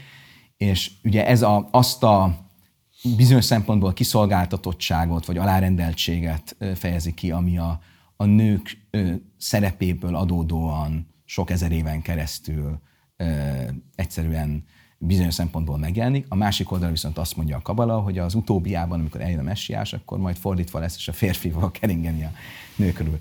De most... Bocsáss meg, addig, amíg nincs is utópia, addig ez egy kívánatos társadalmi felfogás szerinted? Még egyszer visszautalnék arra, hogy én nem társadalmi oldalról közelítem. Az világos, de van ilyen hatása de, nyilvánvalóan. De társadalmi hatása is van, de alapvetően emberi szempontból a zsidóság ha szabad, és akkor már nem csak a, hogy mondjam, a Habár nevében gondolom ezt, amúgy általában, hogy most már tisztáztuk az ortodox zsidóság szempontjából, azt gondolja, hogy vannak eredendően férfi és női szerepek, ugyanúgy, ahogy eredendően élettanilag, biológiailag vannak eltérések férfiak és nők között, jellemzően vannak férfi és női szerepek. Ezek különben nagyon érdekes módon a zsidó misztikában nem csak a férfi és a nő emberek között, hanem a, a, a világ, a létezés minden elemében ott vannak ott van, ott van ez a fajta kettős szerepleosztás, de ez a szerepleosztás nem kell és nem szabad, hogy, hogy egy aláfelé rendelt viszonyt jelentsen, és ebben van egy fejlődés történet, magának a zsidóságnak is, nyilván a külső körülmények hatására, tehát például az, hogy a több nejűség, mondjuk az askenász, tehát az európai zsidóság körében lassan egy ezer éve nem dívik, a, a Szefár, tehát a, a, a, a a, észak-afrikai muzulmán országból származó zsidóság körében mondjuk egy 80 éve nem dívik. Ez, ennek nyilvánvalóan vannak, ez egy, ez egy fejlődés történet, ennek, ennek a körülmények változása, a, a, a, egyszerűen a, a, a, a lehetőség és a körülmények változása az oka. De ez nem azt jelenti, hogy ezeket a szerepeket ezeknek a szerepeknek az eltörlése vezet el az ideális helyzethez, hanem pontosan ezeknek a szerepeknek és az ezekből a szerepekből fakadó értékeknek a felmutatása, kölcsönös felmutatása az, ami egyrészt egy biztos alapot tud teremteni személyes szinten is, meg családi szinten is, és aztán társadalmi szinten is. Van még nálatok házasságközvetítés? Hát attól függ, mit értesz házasságközvetítés alatt. Tehát van-e bármilyen módon a nőknek ilyen értél, tehát bármifajta előre elrendelt szerepfelfogása a házassággal, neki kiválasztott család által uh-huh. kiválasztott férfi közvetítése, bármi ilyesmi? Ilyen nincs. Azt azért szeretném hozzátenni, hogy ilyen a múltban sem volt. Tehát az, hogy a, amikor létezett a mondjuk a Hegedűs háztetőmből ismert, nagy közönség számára ismert házasság közvető fogalma, az nem abban az értelemben volt, hogy a, a, a nőnek nem volt joga dönteni, és valami előre ellendelt dolog volt. És olyannyira nem, hogy a zsidó vallás tiltja azt, hogy, és, és érvénytelennek tekint egy olyan házasságot, ami, ami nem kölcsönös akaraton alapszik. Tehát ilyen igazából soha nem volt olyan értelemben van házasság közvetítés, hogy egy sokkal pragmatikusabb módja van a, a, a, a házasságok megkeletkeztetésének, és sokkal gyakorlatiasabb, mint mondjuk a, az a ö, szexuális forradalom utáni nyugati világból ismert. Tehát például, hogy mondjak egy példát, én a feleségemmel ö, két hét találkozás után döntöttem el, hogy megkérem a kezét, és a mi házasság közvetítőnk egy közös ismerős volt, előtte nem ismertem a feleségemet, sem a családját, de volt egy ilyen közvetítés, amikor én mielőtt találkoztunk volna, egyrészt mind a ketten tudtuk, hogy nem azért találkozunk csak, hogy jól érezzük magunkat, hanem azért, mert el akarjuk dönteni, hogy össze akarunk házasodni, vagy sem. Előtte minden... Bocsáss meg, ezt a legelső találkozásotok előtt már tudtátok, hogy így, így mentek ebbe a találkozóba. Így van, így van. Tehát ugye az egész közvetítés arról szólt, hogy én akkor szeretnék találkozni egy lányjal vagy egy fiúval, hogyha ő is azt komolyan gondolja, hogy ebből házasság lehet. E, és minden, amit, amit meg lehet tudni a másik félről, azt a, a, a, az ismerkedés előtt megpróbáltuk megtudni, barátoktól, családtól, iskolától, és így tovább, és így tovább. És amikor találkoztunk, akkor, akkor az egyértelmű volt, hogy ez a, ez a találkozás célja. És, és mondom, két hét után én megkérdeztem a feleségem kezét, és két hónap után összeházasodtunk, és azóta is boldogságban élünk együtt, mint minden házasságnak, nyilván a mi házasságunknak is vannak nehezebb és, és szebb időszakai, ebben nem hiszem, hogy bármilyen eltérnénk más házasságmodellektől, van öt gyönyörű gyerekünk, és hogyha össze kellene hasonlítanom azt a ismerkedési modellt, amit így a családom, ismerőseim és itt tovább révén e, e, ezen, ez, a nyugati világ gyermekeként ismerek, meg ezt, a, ezt az ismerkedési modellt, akkor azt gondolom, hogy ebben az ismerkedési modellben talán a több pozitívum van, mint a, mint a másikban. De ehhez persze az is hozzátartozik, és ezt még hagyd tegyem hozzá, hogy a, egy sikeres házassághoz nagyon sok minden kell, és az biztos, hogy egy nagyon fontos alap, hogyha nagyon hasonló világnézet, és erre ráépülő életcél kitűzések és értékek vannak a két félnél. Mert ugye az érzelmek és a,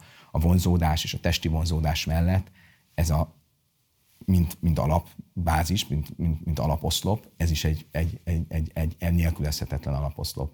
Egy akkor te alapvetően arról, arról bizonyosodtál meg, hogy a leendő feleséged, de világnézetileg azonos alapon álltok, és csak ezután történt Nem. meg az, hogy van-e bármilyen érzéki közösség is, vagy érzéki indítatás is, ami összeköthet benneteket? Nem, inkább fordítva mondanám. Arról, hogy világnézetileg hozzám hasonlóan gondolkodik, annak az alapjait tudtam, amikor megismertem, mert azt tudtam, hogy... Ez volt a belépő. Ez volt a belépő. Inkább a találkozás arról szólt, hogy, hogy van-e kémia, és hogy el tudom-e képzelni, hogy, hogy vonzódjak felé testi értelemben, és hogy, hogy el tudjam-e képzelni, hogy, hogy, hogy szerelmes legyek belé. És ezt, erről meggyőződtem egy pár találkozás után. Amit, amit ebben a modellben nehéz megismerni, vagy megtudni, hogy az együttélés milyen kihívásokat állít az ember elé, a másik oldalon viszont van egy olyan erős elkötelezés. Végső soron én azt gondolom, hogy minden, minden házasságban vannak ilyen jellegű kihívások. Ráadásul az élet dinamikus, tehát erről nem is tudja, hogy milyen élethelyzeteket hoz az élet, és az egyik ember, az egyik fél élethelyzetei befolyásolni fogják a másikat is, tehát előre kiszámítani ezt úgysem lehet. Viszont az elköteleződés, az elköteleződés, mint érték, az annyira erősen megvan ebben a házasságmodellben, hogy azt hiszem, hogy ez az, ami ami ezt, ezt kompenzálni tudja. Tehát a probléma az nem azzal szokott lenni szerintem egy házasság, egy házasságban, hogy, hogy kihívások vannak, vagy, vagy az együttélésnek a, a, feltételei, emberi feltételei megkérdőjeleződnek, hanem, hanem azzal van, hogy mekkora az elköteleződés, és mire, mi, mi nyugszik az az elköteleződés, ami miatt azt gondoljuk, hogy érdemes ebben még energiát fektetni, és megpróbálni ö, ö, építkezni. Neki lehet volna lehetősége nemet mondania? Ha, abszolút. Tehát a felségem előtte szerintem öt vagy hat fiúval találkozott hasonló módon. Én, én, én másik kettővel, különben, hogyha ennyire személyes dolgokba megyünk, akkor nekem volt egy eljegyzésem korábban, és ott a mennyasszonyom az, az visszariadta az, az elköteleződéstől? Az elköteleződéstől, és én örülök ennek, hogy ő visszariadt, mert ezek szerint nem voltam elég meggyőző. E, és hát hálás vagyok, hogy ennek hatására mégis a feleségemmel házasodtunk össze, és hát ez természetes, hogy, hogy, hogy a választás, a választás, a döntés lehetősége és felelőssége az, ami kezünkben kell, hogy legyen. Te mindenképpen zsidó feleséget szerettél volna? Abszolút, mert azt gondolom, és nem csak zsidó feleséget, hanem olyan zsidó feleséget, ahogy mondom, világnézetileg a, a mindennapok szintjén a hasonló életet képzel el, és hasonló életet meggondolkodik, mint én, mert azt gondoltam, hogy a mi együttélétünknek csak az egyik fontos velejárója a kellemes idő, közös egy időtöltés, de legalább ilyen fontos célja a közös család, és közös családot eltérő világnézettel, eltérő mindennapi gyakorlattal nem nagyon lehet építeni. Miért fogsz kezdeni, hogy a saját gyerekeid nem ezt a hagyományt akarják majd folytatni? Um, azon gondolom, hogy a kérdés igazából mi? Hogy elfogadom-e őket, hogyha nem ezt a Bármit, tehát hogyha ők azt mondják, hogy ők a szabad szerelemben hisznek. Ja, már a házasság... a házasság kérdésében igen. Hazállítanak egy azonos nemű partnerrel például. Uh-huh. Nézd, ugye a... Az a... mit szólnál? Oké, okay, mindjárt válaszolok rá. Tehát ugye egyrészt a, csak én a gyerekeimet minden áron el fogom fogadni, és szeretni fogom őket. Független attól különben, hogy a házasságban ezt a modellt követik-e, vagy akár hazállítanak egy azonos nemű jelöltel. Ettől függetlenül én kötelességemnek érzem, hogy azt az értékrendet és az, azokat az élettapasztalatokat, amelyeket a sajátomnak gondolok, azokat szeretettel, és nyitottsággal, de nagyon egyértelműen és határozottan megismertessek a gyerekeimmel, e, hitelesen megpróbáljam azt átadni, és megértessem velük azt, hogy az ő nem az én elvárásaim miatt, hanem az ő életük szempontjából én miért gondolom azt, hogy ezek a, ez a legjobb út. És eddigi tapasztalatom szerint a gyerekeimre ez, ez, ez, ez a várt hatást kifejti van két idősebb gyerekem, tehát az öt, öt, ötből a, a legidősebb egy 19 éves fiú, a Salomke, a, a lányom, a Muski, ő 18 éves, és mind a kettőjüknek volt azért mondjam, elkanyarodása attól az értékvilágtól, amit én gondolok. Én ezeknek bizonyos szempontból örültem is, mert én azt gondolom, hogy az jó, hogyha az ember valamilyen szinten saját maga tapasztalja és találja meg azt az utat, ami, amit végül a magáénak gondol. A másik kérdés, hogy az van egy szint, ami ment túlmenve, már nehéz visszajönni. A kérdésedre viszont nem adtam teljes választ. Tehát a, nyilván a, a, az egyneműek, vagy a, a, a vonzódás egy azonos neműhöz, az, az bizonyos értelemben nem egy edukációs vagy pedagógiai kérdés. Tehát azt, ha, ha valaki ö, úgy született, hogy, hogy, hogy, hogy homoszexuális hajlamai vannak, akkor az, az, az, az, az nem egy edukációs kérdés hogy, hogy, ő, hogy ő homoszexuális-e vagy sem. Úgyhogy ezt azért, ezt, ezt azt hiszem, hogy, hogy fontos leválasztani a, a, a, a többitől. Um, biztos, hogy, hogy, hogy, hogy nagyon nehéz apai szerepbe rakna engem ez a szituáció, mert az egyik oldalról én nagyon szeret, szeretem a gyerekeimet, és ezek, ezekkel együtt is szeretném a gyerekeimet.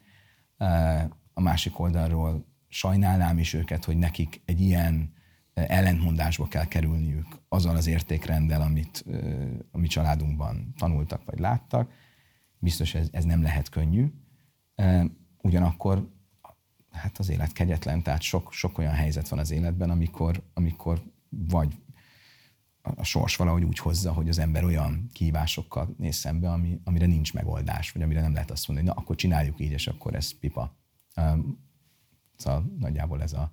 Tehát csak azt akartam ezen mondani, hogy ettől még nem gondolom azt, hogy, hogy a, vagy ettől még én nem változtatok, vagy nem változtatnék a, a zsidó vallásnak azon, az elgondolásán, ami azt mondja, hogy a szexualitás, mint olyan, az minden az emberi testi örömök és lelki kapcsolatok fontos értéke mellett azért alapvetően a család családról szól, vagy család, a családi elem nem kivehető belőle, és ez homoszexuálisként ez nem, nem, nem létezik. De miért, hogyha mondjuk két ember egy monogám kapcsolatban azt mondja, hogy felelősséget vállal egymásért, elköteleződik egymás mellett, és adott esetben gyermeket is vállalnak, akár valamelyikük korábbi kapcsolatából, akár örökbefogadás útján. Ez a fajta családfogalom miért nem összeegyeztethető azzal, amit ti a családdal azonosítotok? Szerintem érdemes egy picit távolabbról kezdeni, mert ugye a, homoszexualitásról szerintem nem lehet a szexualitás nélkül beszélni. És ahhoz, hogy, hogy értsed, vagy értsük, hogy mit, hogy mit gondolunk a homoszek, hogy én mit gondolok, vagy a zsidó vallás mit gondol a homoszexualitásról, ahhoz fontos érteni, hogy mit gondolunk a szexualitásról. Tehát ugye van, vannak végletek. Van olyan világnézet, vagy olyan ö, identitás, ahol a szexualitás, ez kimondva, kimondatlanul egy, egy ö, testi szükségletté van lealacsonyítva, függetlenül attól, hogy hetero vagy homoszexualitás. Van olyan véglet, amelyik azt mondja, hogy a, a szexualitás az, és, és mint testi szükséglet amúgy e, e, e, egy, a, akár nyilvános szerepet is kap, és akkor ezzel valamifajta identitás, identitás meghatározó. Lehet egy másik véglet, ahol azt mondjuk, hogy az, a szexualitásnak egyetlen és kizárólagos szerepe az a gyermeknemzés. A zsidóság valahol középen áll ebben, és azt mondja, hogy a, a szexualitás mint, mint testi vágy, mint, mint, mint testi jó, az egy nagyon fontos emberi kondíció, ami ahhoz eszköz, hogy a gyermeknemzés után egyrészt legyen gyermeknemzés, másrészt pedig azután egy kötőkapocs, egy a sok közül kötőkapocs legyen a házas felek között. És ilyen értelemben egy homoszexuális pártnál ez nem nincs meg, hiszen persze örökbe lehet, örökbe tudnak fogadni fizikailag egy gyereket, de... De ez nincs csak egy meddőpárnál sem, vagy egy impotens férfinál sem például. Így van. Hát ezért mondom, hogy, hogy vannak, le, lehetnek olyan, számos olyan eset lehet az életben, ahol, ahol az ideális állapot, vagy annak egy része, az nem valakinek a hibájából, hanem egyszerűen a sors kezéből nem, nem tud létrejönni. Köszönöm szépen, nagyon kedves, ilyen sok vizet megiszok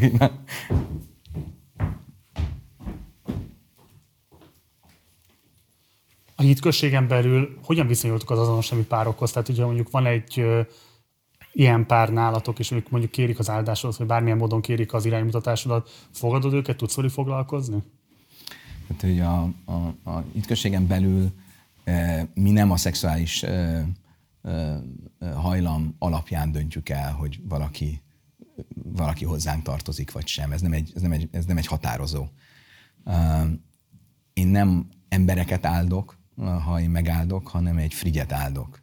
És az előbb elmondottak fényében ilyen frigy, egy férfi és egy nő között tud létrejönni a zsidó vallás értékrendje szerint. Tehát ilyen kérés még csak fel sem merült. Másként kérdezem, az soha nem szembesültél azzal, hogy egyébként egy hogy hitéleti... Nem, nem, nem, az a nyilván szembesültél, de hogy a hitéleti tevékenységet nézve, a közösségi szerepfelfogását nézve, tökéletes közösségi tag, aki tényleg aktív részvevője annak az egész közösségnek, hogy ő szerette volna, hogyha mondjuk ezt az áldást ő maga is megkaphatja a párjával, és egyszerűen vissza kell utasítanod azért, mert nem fér össze a tanítokkal?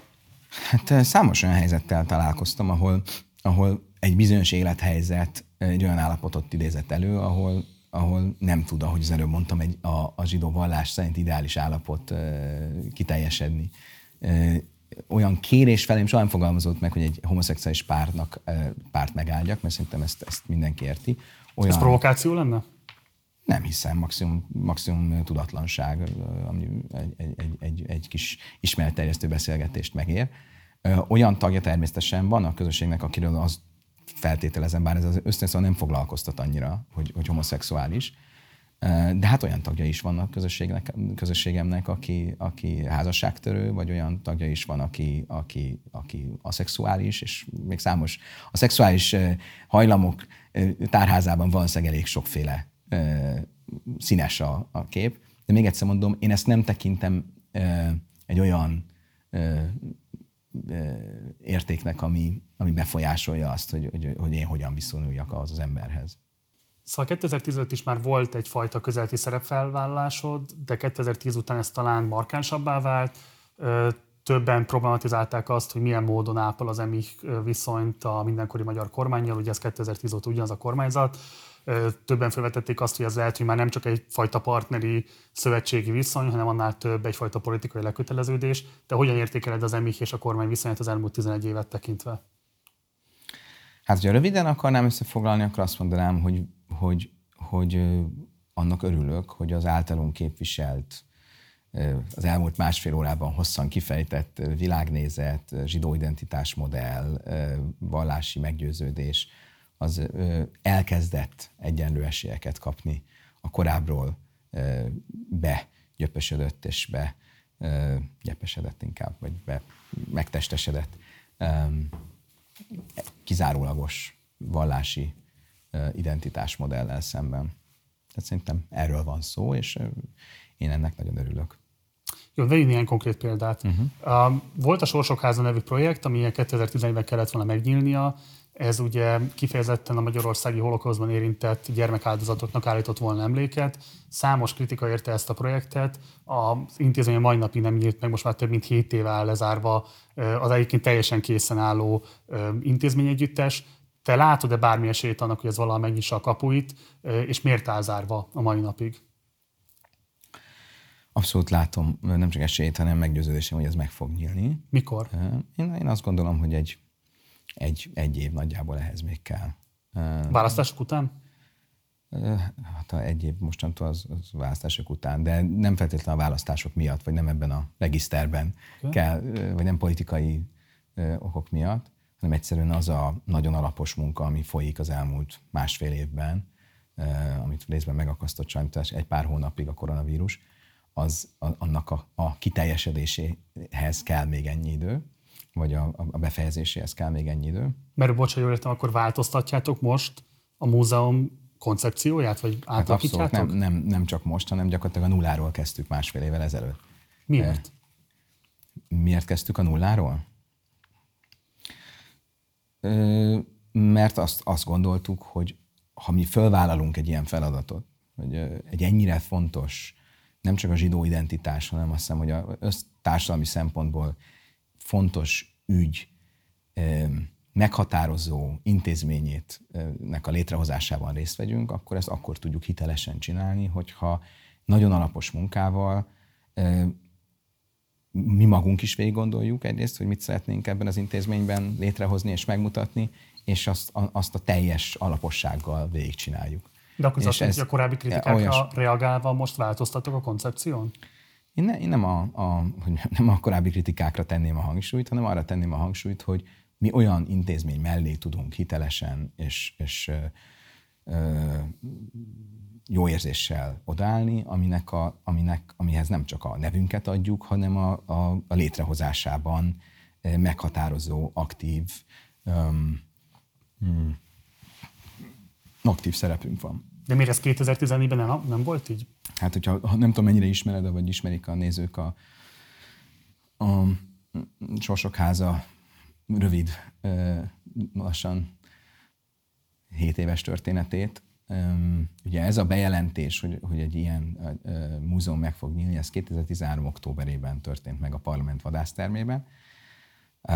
Amúgy külön mindannyiunknak meglepetésére, tehát én például ott hallottam erről először, és nagyon ambiciózusnak tartottam önmagában magán a léptékét az intézménynek, azt meg különösen, hogy a bejelentés szerint akkor 2013. októberében, a, a, a, a, amikor még csak tervszinten létezett ez, ez 2014-re megnyíljon. És akkor hát rögtön ott, ugye volt abban az időben egy Lázár János által vezetett ilyen zsidó kerekasztal, ami fölkészített, e, arra volt hivatott, hogy fölkészítse a, fölkészítsen a, a, a, az emlékévre, a 70. emlékévre, és akkor ott egyszer csak belett ez a, ez a gondolat jelentve. Rögtön egy, egy feldúz, felzúdulás történt, hogy, hogy, hát, hogy, hogy erről nem tudunk, meg hogy ez, ez, ez, ez, ez hogy, és akkor én jeleztem ott rögtön a helyszínen, hogy, Én azt gondolom, hogy ez nagyon ambiciózus, és nagyon, nagyon nagy léptékű. Én kizártnak tartom, hogy egy, egy holokauszt múzeumot a nemzetközi példák alapján is meg lehet nyitni kevesebb, mint tíz év alatt. Ez soha nem volt másképp, egyszer azért, mert ez egy annyira érzékeny és sokrétű történet, ami, ami, ami, amit még tíz év alatt is nagyon nehéz, vagy minden esetben nagy kihívás úgy megfogni, hogy az valóban uh, valamilyen uh, értékelhető, pozitív hatást érjen el. Ezt Lázár János elkapkodta? Nem tudom, hogy ki kapkodta el, de valaki elkapkodta, vagy inkább azt gondolom, hát ő volt a projektnek akkor a felelőse. Azt gondolom, hogy, hogy az ambíciók nagyon nagyok voltak, és, és szerették volna, hogyha ez megvalósul nem tudom, hogy nem, nem gondolom feltétlenül, hogy ezt, ezt rossz indulatból csinálták, de, de, de biztos, hogy ehhez több, több idő és több, több gondolat és több bevonódás, sokrétű bevonódás kell. Egyszer volt egy vitátok Frölich Roberttel, amiben kifejezetten a Sorsok házáról vitatkoztatok, és ő ott idézte a Jadvasemnek a kritikáját a múzeum koncepciójáról. Most szeretném, hogyha megnéznénk ezt a részletet ebből a vitából, és aztán beszélgetnénk erről. Jó. A tervezett múzeum oktatási megközelítése szándékosan és szinte kizárólagosan az ifjú látogatók érzelmeire akar hatni, a tényleges történelmi eseményeket háttérbe szorítva. A Jadvasem komoly és széleskörű tapasztalatokkal rendelkezik azzal kapcsolatban, hogy az ilyesfajta megközelítés világszerte elfogadhatatlan, és ténylegesen kompromittálja a magyarországi holokausztoktatás integritását és hatékonyságát.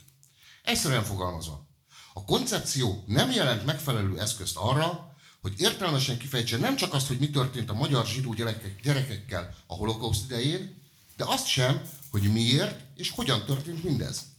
A tervezett múzeum okozhat némi érzelmi hatást a látogatóknak, de semmit sem fog segíteni a fiataloknak abban, hogy megértsék azokat a komoly okokat és eseményeket, amelyek egyrészt a magyar zsidó gyerekek és általában a magyar zsidók döntő többségének a pusztulásához vezettek, és hogy megértsék, hogy Magyarország ebben a borzalmas folyamatban milyen szerepet játszott. A írás megjelent a Times of Israelben, az írás szerzője, szerzője dr. Robert Rosett, a Jadvasem könyvtárnak igazgatója, a Jadvasem Nemzetközi Holokauszt Kutatóközpontnak az egyik vezető történésze. Relevánsnak tartod a Jadvasemes kritikát? Nézd, ugye a, ö, egy dolgot biztosan látunk. Azt látjuk, hogy Magyarországon az elmúlt 15-20 évben egyre többet beszélnek a holokausztról. Tehát, hogy mondjam, kvantitív szinten számosság kérdésében egyre, egyre, egyre, egyre többet beszélnek róla, viszont a várt hatás az pont, hogy fordított. Ha megnézzük, hogy mondjuk a holokauszt tagadók száma hogyan alakul a kutatásokban. 2006 és 2018 között megduplázódott. 2006-ban ugye a, a, a medián éveken keresztül vég, vég, végzett ilyen kutatásokat. 2006-ban arra a kérdésre, hogy a holokausztot a zsidók talált, a gázkamrákat a zsidók találták ki, 9% gondolta ezt, ma 20% gondolja ezt. Tehát az biztos, hogy valami rosszul csinálunk, valami, valami nem stimmel. E, és, és, ez nekem csak aláhúzza a járvásemes kritikát. És, és ez a kiinduló pont, amiből mi azt mondjuk, hogy, hogy érdemes ezeket a tényeket figyelem előtt tartani, és azt végig gondolni, hogy mi az, amit esetleg másképp kéne csinálni, mi az, amivel valami olyasmit lehet alkotni, ami nem csak számosságban fogja növelni a, a, a, a múzeumnak a jelentőségét, hanem valamilyen érdemi e, változtatást, vagy érdemi e, új értéket tud felmutatni. Tehát minket az vezetett, amikor elkezdtük elkezdtünk gondolkodni azon, hogy mik legyenek azok az értékek, amik, amikre alapozzuk ezt a, ezt a múzeumot, hogy mi, mi, mi az, mi az a, az a megközelítés, az a, a, a korábbitól talán eltérő megközelítés, amit, amit szeretnénk itt érvényesíteni. Amitől reméljük, hogy esetleg a, a társadalom legapróbb összetevőjének, tehát az egyes embernek a szintjén is valamilyen változást tud létrejönni a fejekben és a szívekben. Nem válaszolt, hogy releváns a kritika vagy sem. Hát a, a, a, a, nem, nem, nem a múltbéli ö, terveknek a kritikájára alapoznám az én mondani valómat, mert ezt nem, nem gondolom, hogy ez a, ez a lényegi. Én sokkal inkább arra, hogy mi most mit szeretnénk létrehozni. És a változtatás az ebbe az irányba hatott? Tehát, hogy kevesebb érzelmi, most fogalmazok így, nyomasztás, és sokkal több intellektuális megértés? Nem, ennél szerintem komplexebb a dolog. Tehát alapvetően, amikor ö, egy múzeumról beszélünk, egy múzeum narratívájáról beszélünk, akkor valóban a, most már nem csak mint rabbi, hanem az elmúlt két év alapján elég aktívan részt veszek ebben, ilyen, nem mondom, hogy múzeumi szakember lettem, de valami kis belelátásom keletkezett erre a témára. Mi a pontos titulosod most a Sorsokháza vonatkozásában? Én vagyok az első számú felelőse ennek. Ugye alapvetően beszélünk értékalapú megközelítésről, érzelmi és, és intellekt és kognitív ö, ö, halmazokról. És a kérdés az nem csak az, hogy ezeknek, nem csak az a kérdés, hogy az, az érzelmi és a, a kognitív, vagy az értékalapú ö, halmazok egymáshol milyen, ö, milyen ö, sequence tehát milyen módon követik egymást, és milyen hangsúlyokat kapnak, ö, hanem az is a kérdés, hogy mi szolgál mit. Tehát mi az, amit, amit mi a cél mit szeretnék ezzel az egész összességgel. Hogyha te elbeszélsz egy történetet, valamilyen hatást akarsz azon a történet elbeszéléssel kifejteni. Minden történet elbeszélés erről szól. Nyilván első számú feltétel, hogy az a történet ne egy hazug történet legyen, hanem egy hiteles történet legyen. De ezen belül a legmeghatározóbb, hogy mit szeretnél elérni, és ehhez igazítod azt, hogy mondjuk az érzelmi vagy az intellektuális behatások, meg maga a nézőpont, ahonnan ránézel a történetre, és azt visszavetíted, az milyen. És alapvetően a mi megközelítésünk azt hiszem abban a tekintetben forradalmi, hogy nem amellett, hogy a, a történetnek a politikai, politika történeti, történeti elemeit nyilvánvalóan elmondja, ez a keret, de emellett nem a politikai kontextusba, hanem az emberi, a filozófiai, a morális kontextusba próbálja a, a történetet helyezni. De értsed, hogy miről beszélek. Um, ugye a holokauszt története mindenütt borzasztó, fontos és érzékeny történet. Különösen a 20. században, ahol, ahol nagyon sok politikai identitás is a holokauszt történetére alapozta a legitimációját. Nézzünk meg mondjuk két nagy holokauszt múzeumot. A Yad Vashemet, meg a, ugye Izraelben a Nemzeti uh, Holokauszt Múzeumot és a Washingtoni Holokauszt Múzeumot. Mind a kettő szerintem senki nem mondhatja, hogy illegitim, vagy hogy ne lenne hiteles elbeszélője a történetnek. De a végső üzenet, az, az, az amivel te kimész onnan, az valami egészen eltérő. Miért? Mert az, amikor végigmész a Washingtoni Holocaust Múzeumon, akkor azzal az érzéssel jössz ki onnan, hogy a, mi, a, mi a válasz arra a kérdőjelre, amit a holokauszt feltesz, mi a kérdője, hogy hogyan történhetett ez meg, és hogyan biztosítjuk, hogy a jövőben ez nem fog megtörténni. A válasz az amerikai demokrácia és azok az értékek, amiket az, az a politikai rendszer képvisel. Ha végigmész a Jeruzsálemi Ádvesen Múzeumon, akkor ugyanerre a kérdésre nem az lesz a válasz, hogy demokrácia, nem az lesz a válasz, hogy cionizmus. Az lesz a válasz, hogy a zsidók nem akarják, hogy ez még egyszer megtörténjen velük, akkor egy saját állam, nemzetállam, ami ezt biztosítja. Mind a két megközelítés szerintem teljesen legitim, csak máshonnan nézi a történetet. Én azt gondolom, hogy a, a, Sorsok Háza, a mi koncepciónk arra épül, hogy egy egészen új perspektívát, egy egészen új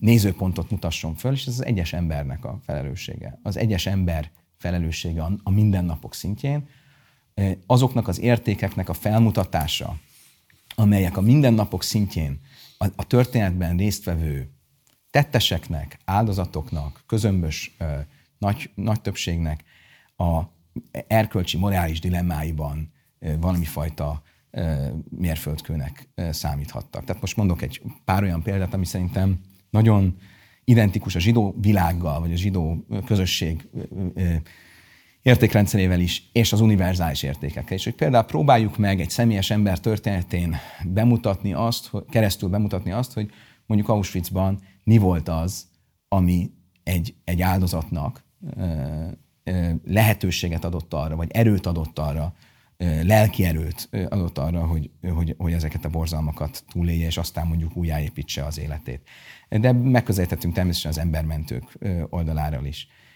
Ez egy nagyon fontos eleme ennek a, a mi koncepciónknak. Egy másik nagyon fontos eleme ennek a koncepciónak az az, hogy egy olyan állami múzeumról beszélünk, ami lehet, hogy nem így volt eredetileg kitalálva, de végül is a politikai helyzet adta, úgy alakult, hogy egy zsidó közösség kapja meg a lehetőséget, hogy elbeszélje a történetet. Soha korábban ilyenre nem volt, nem volt lehetőség. És ez egy borzasztó fontos pont, mert a zsidók ezekben a múzeumokban nagyon sok esetben olyan állami holokauszt múzeumban, mint áldozatok szerepelnek, kizárólag, mint áldozatok. Nagyon sok esetben nem, rossz, nem feltétlenül rossz szándékkal, de így alakul, hogy egy ilyen névtelen, személytelen, cselekvő képességgel nem rendelkező áldozatok, ami azért az empátia érzését nem feltétlenül váltja ki. A zsidóság, mint önérték nem szerepel ezekben a múzeumokban, annak ellenére, hogy a látogatók nagyon nagy részének ez az egyetlen kapcsolódási pontja a zsidósággal. Mi az, hogy zsidók? Ahogy te is a beszélgetés elején. Mi az, hogy zsidó? Hogy egy gimnazista, ha elmegy, a, és most nem a múzeumot akarom kritizálni, de mondjuk elmegy a Páva utcai múzeumba, amiről szerintem mondhatjuk azt, hogy azért nem egy sikertörténet, ennek számos oka van, tehát 10-15 ezer látogató évente, aminek a nagy része külföldi turista, és nem látjuk, hogy a magyar társadalomban hatalmas változtatást ért volna. Ennek is biztos számos oka van, tehát nem a létrehozókat akarom kritizálni, hanem csak a helyzetet leírni. De valaki elmegy a Páva utcai, zsidó, vagy a Páva utcai Holocaust Múzeumban, nem nagyon tud meg túl sokat a, a zsidókról, meg a zsidóságról. A zsidóságnak az önértékeiről, a zsidóságnak a magyar társadalom felé adott értékeiről, milyen szerepe volt a, a, a, a modernkori magyar nemzet történetében a zsidóságnak, nincs kontextusba helyezve én értelemben, hanem hanem mint, mint névtelen áldozatok szerepelnek. Tehát az is fontos, hogy a zsidó szempont itt érvényesülni, és ez egy hatalmas lehetőség. Úgyhogy... Bocsáss meg, most végighallgattalak, mert fontosan tartottam, hogy ezt elmondhassd hosszan, hogy mi a koncepciótok, mert én azt gondolnám, hogy a civilizációs minimum egy új állami intézmény létrehozatala kapcsán, pláne egy ennyire fontos emlékezetpolitikai intézmény kapcsán, az az, hogy legyen nagyon széles körű múzeum szakmai, történettudományi, pedagógiai és így tovább társadalmi vita, én ezt 2014 előtt sem láttam, és 2014 óta eltelt 7 évben sem láttam. Uh-huh. Az illetve az interjú készület több reprezentánsát is megkérdeztem ezeknek az érintett szakterületeknek, hogy legalább valami informális egyeztetések zajlottak-e, senki nem uh-huh. tudott ilyesmiről beszámolni. Te elmondtál most egy megközelítésmódot, lehet, hogy érvényes, lehet, hogy nem. Nyilván számos más megközelítés van. Nagyon sokan vitatnák azt, hogy itt például lehet egy egyéni perspektíváról beszélni, vagy lehet-e zsidó sorsként elbeszélni a holokausztot, el lehet-e beszélni anélkül, hogy azokról az állami mechanizmusokról beszélnénk, arról a mindenkori állami felelősségről beszélnénk, ami létrehozza a másodrangú állampolgárságot, majd végül a megsemmisítésnek a teljes komplex intézményrendszerét. Tehát, hogy én nem, nem azt mondom, hogy, te, én nem azt mondom, hogy a te koncepciód érvénytelen, én csak azt mondom, hogy számos narratíva van itt még, amit figyelembe kellene venni, és én nem látom, hogy azt a, azt a felelősséget vállalnád, hogy ezeket a narratívákat valamilyen módon egy társadalmi vita keretében egymás mellé helyez, mérlegelt, és aztán végül dönts arról, mm. hogy mi az, ami a koncepciója lesz ennek a múzeumnak. Miért maradt el ez a széles körű egyeztetés? Egyrészt szeretném hangsúlyozni, hogy a kérdésedből úgy tűnhet, mintha a az általad említett elemek nem lennének benne a mi koncepciókban. Hát hány konferenciát szerveztetek például a Sorsokháza kapcsán? Nem, csak komolyan kérdezem. Mindjárt fogok válaszolni, csak hogy fejezem be a, a kérdésre a választ. Tehát um, a kérdésed úgy tűnik, mintha a mi koncepciónk nem beszélné el a másodjogú, polgár, a másodjogú állampolgár és a jogfosztás történetét, az állami felelősséget, és így tovább. Ez de facto nincs így. Természetesen, ahogy az, a, az előbb utaltam rá, ez a keret. Tehát minden to- további narratívát a, a, a, a történet hiteles elbeszélésébe lehet belehelyezni. A társadalmi egyeztetés, nos hát ez egy igen problematikus dolog a jelen pillanatban, mert talán ezt nem tudod, hogy nyilvánvalóan ez egy ilyen társadalmi egyeztetés belülről kifelé kell elkezdeni. Tehát azzal kell kezdeni, hogy mondjuk a, a holokausztal, a zsidó történelmmel foglalkozó a magyar zsidó történelmmel foglalkozó szakértőket, pedagógusokat bevonunk az egyeztetésbe, és utána lehet kifelé menni egy tágabb, egyre tágabb, egyre tágabb társadalmi konzultáció felé. Ugye mi az első lépéseket megtettük, vannak olyan szakértők, pedagógiai szakértők, holokausztoktatással foglalkozó szakértők, holokauszt kutatással foglalkozó szakértők, akik, akik mai napig részt vesznek ebben, vannak Megnevezed szak... őket? Pillanat, hogy fejezem be a mondatot, és akkor érte, de érted, be, az a érteni fogod, hogy miért nem nevezem meg. Egy pillanat, egy pillanat csak ha megvárod a mondat második felét, akkor meg fogod érteni, hogy miért nem nevezem meg őket. Ezek az emberek is, akik amúgy korrektül részt vesznek ebben, és nagyon sokat hozzáadnak, az első kérésük az volt, hogy még véletlenül sem mondjuk meg, hogy ők ebben részt vesznek, mert őket szakmailag el fogják lehetetleníteni, és azt fogják rájuk mondani, egy, te, egy teljesen vállalhatatlan politikai e, kommunikáció révén, hogy ők valamilyen teljesen illegitim dolgokhoz adják a nevüket. Szerintük ez abszurd, de ők nem akarják a szakmai karrierjüket ennek az oltárán feláldozni. Voltak olyan emberek, akik ennél sokkal inkorrektebbül jártak el. Volt olyan történész, akit meghívtunk, odaadtuk nekik a koncepciót, és azt mondtuk, hogy mi tiszteletben tartjuk, már az előzőekből tanulva, hogy nem szeretné, hogy a neve föl legyen használva, nem szeretné, hogy nyilvános legyen, hogy ebben részt vesz, csak annyit kérünk, hogy küldje, olvassa ezt el, és adjon nekünk kritikát. Megbeszéltük, hogy akkor meddig ad kritikát, majd egy nap múlva írt egy e-mailt, hogy ő ebben nem vesz részt, viszont a Magyar Narancsnak kiszivárogtatta a, a, a koncepciót, és utána véleményt mondott rá a Magyar Narancsot. Tehát ez teljesen abszurd, hogy, hogy csak a politikai kontextus az, ami ebben jelen pillanatban Különösen hát de ez részben azért a te felelősséged is, hogyha ez, nincsenek ez... transzparens viszonyok, ha ezeket nem hmm. lehet megismerni, széleskörű egyeztetésben nem lehet róla véleményt nyilvánítani, akkor nyilvánvalóan a titokzatosság kezdi el körüllengeni, és ebben a titokzatosságban vált bármilyen szerep egy külső szakértő által eldöntheti az ő vélt vagy valós politikai orientációját. Tehát ezen te mm. tudsz változtatni elsődlegesen azzal, hogyha transzparens mm. viszonyokat teremtesz. Nem, ez nem az én felelősségem. Hát te, te mondtad, hogy te vagy az első számú felelős a projektnek. De az, hogy, a, az, hogy a, a, a, az akadémiai ö, ö, mikro és makro környezet olyan, amilyen Magyarországon, és hogy Magyarországon soha nem tudott kialakulni normális, érdemleges, mondjuk holokausz kutatói életpálya, annak köszönhetően egy páran eluralták ezt a terepet mindig, és mindenkit ellehetetlenítettek, aki ebben a dologban előre akart lépni. Az, hogy Magyarországon az akadémiai előrejutás az, az mindig valamilyen politikai legitimációnak vagy illegitimációnak a kérdése. Én azt nem gondolom, hogy ez az én felelősségem lenne. Hogy az én nem is erről beszélek, arról beszéltem, hogy, hogy a projektnek miért nincsenek transzparens múzeum, pedagógiai, múzeum szakmai viszonyai. Tehát ez nem az én felelősségem. Az is biztos, hogy nem az én felelősségem, hogy a Sorsok Háza 2010 nyolcra egy olyan állapotba jutott, hogy három éve ott állt egy kész épület, és lehetett tudni, hogy ebből nem lesz semmi, és az viszont már az én felelősségem, hogy én azt felvállaltam, és azt mondtam, hogy szeretném, hogyha ez nem lenne Magyarország és a zsidó közösség szégyene, hogy van egy ilyen intézmény, amiből nem lesz semmi, hanem létrejöjjön egy olyan intézmény, ami hiteles, amelyik a, a zsidó közösség, a, a magyar többségi társadalom és az ide látogatók számára is legalábbis elfogadható, és valamilyen, önazon, valamilyen azonosságot tudnak vele vállalni. Az ide vezető út az ö, részben arról szól, hogy egy, a koncepciót csináljuk, arról szól, hogy azokat az embereket, akik ebben szeretnének részt venni, azokat bevonjuk, azokat az embereket, akik viszont ezt a saját eh, akadémiai, politikai legitimációjuknak a kérdésévé szeretnék tenni ugródeszkájává vagy védőpajzsává, azt nem engedjük közel ez a projekthez. Jelen pillanatban különben ott tart a dolog, hogy a, a, ennek a, a koncepció fejlesztésnek a harmadik fázisánál tartunk. Tulajdonképpen egy, egy 600 oldalas ö, forgatókönyv ö, létezik már, amit, ö, amit ö, szakértőknek kiküldtünk, magyar és, és külföldi szakértőknek is. Várjuk tőlük vissza a kritikai megjegyzéseket, és innen fogunk tovább lépni. És el fog jönni a pillanat, még a megvalósulás előtt, amikor még szélesebb társadalmi ö, ö, ö, nyilvánosság elé fogjuk vinni ezt a dolgot, de én nem szeretném a, a forradalom oltárán el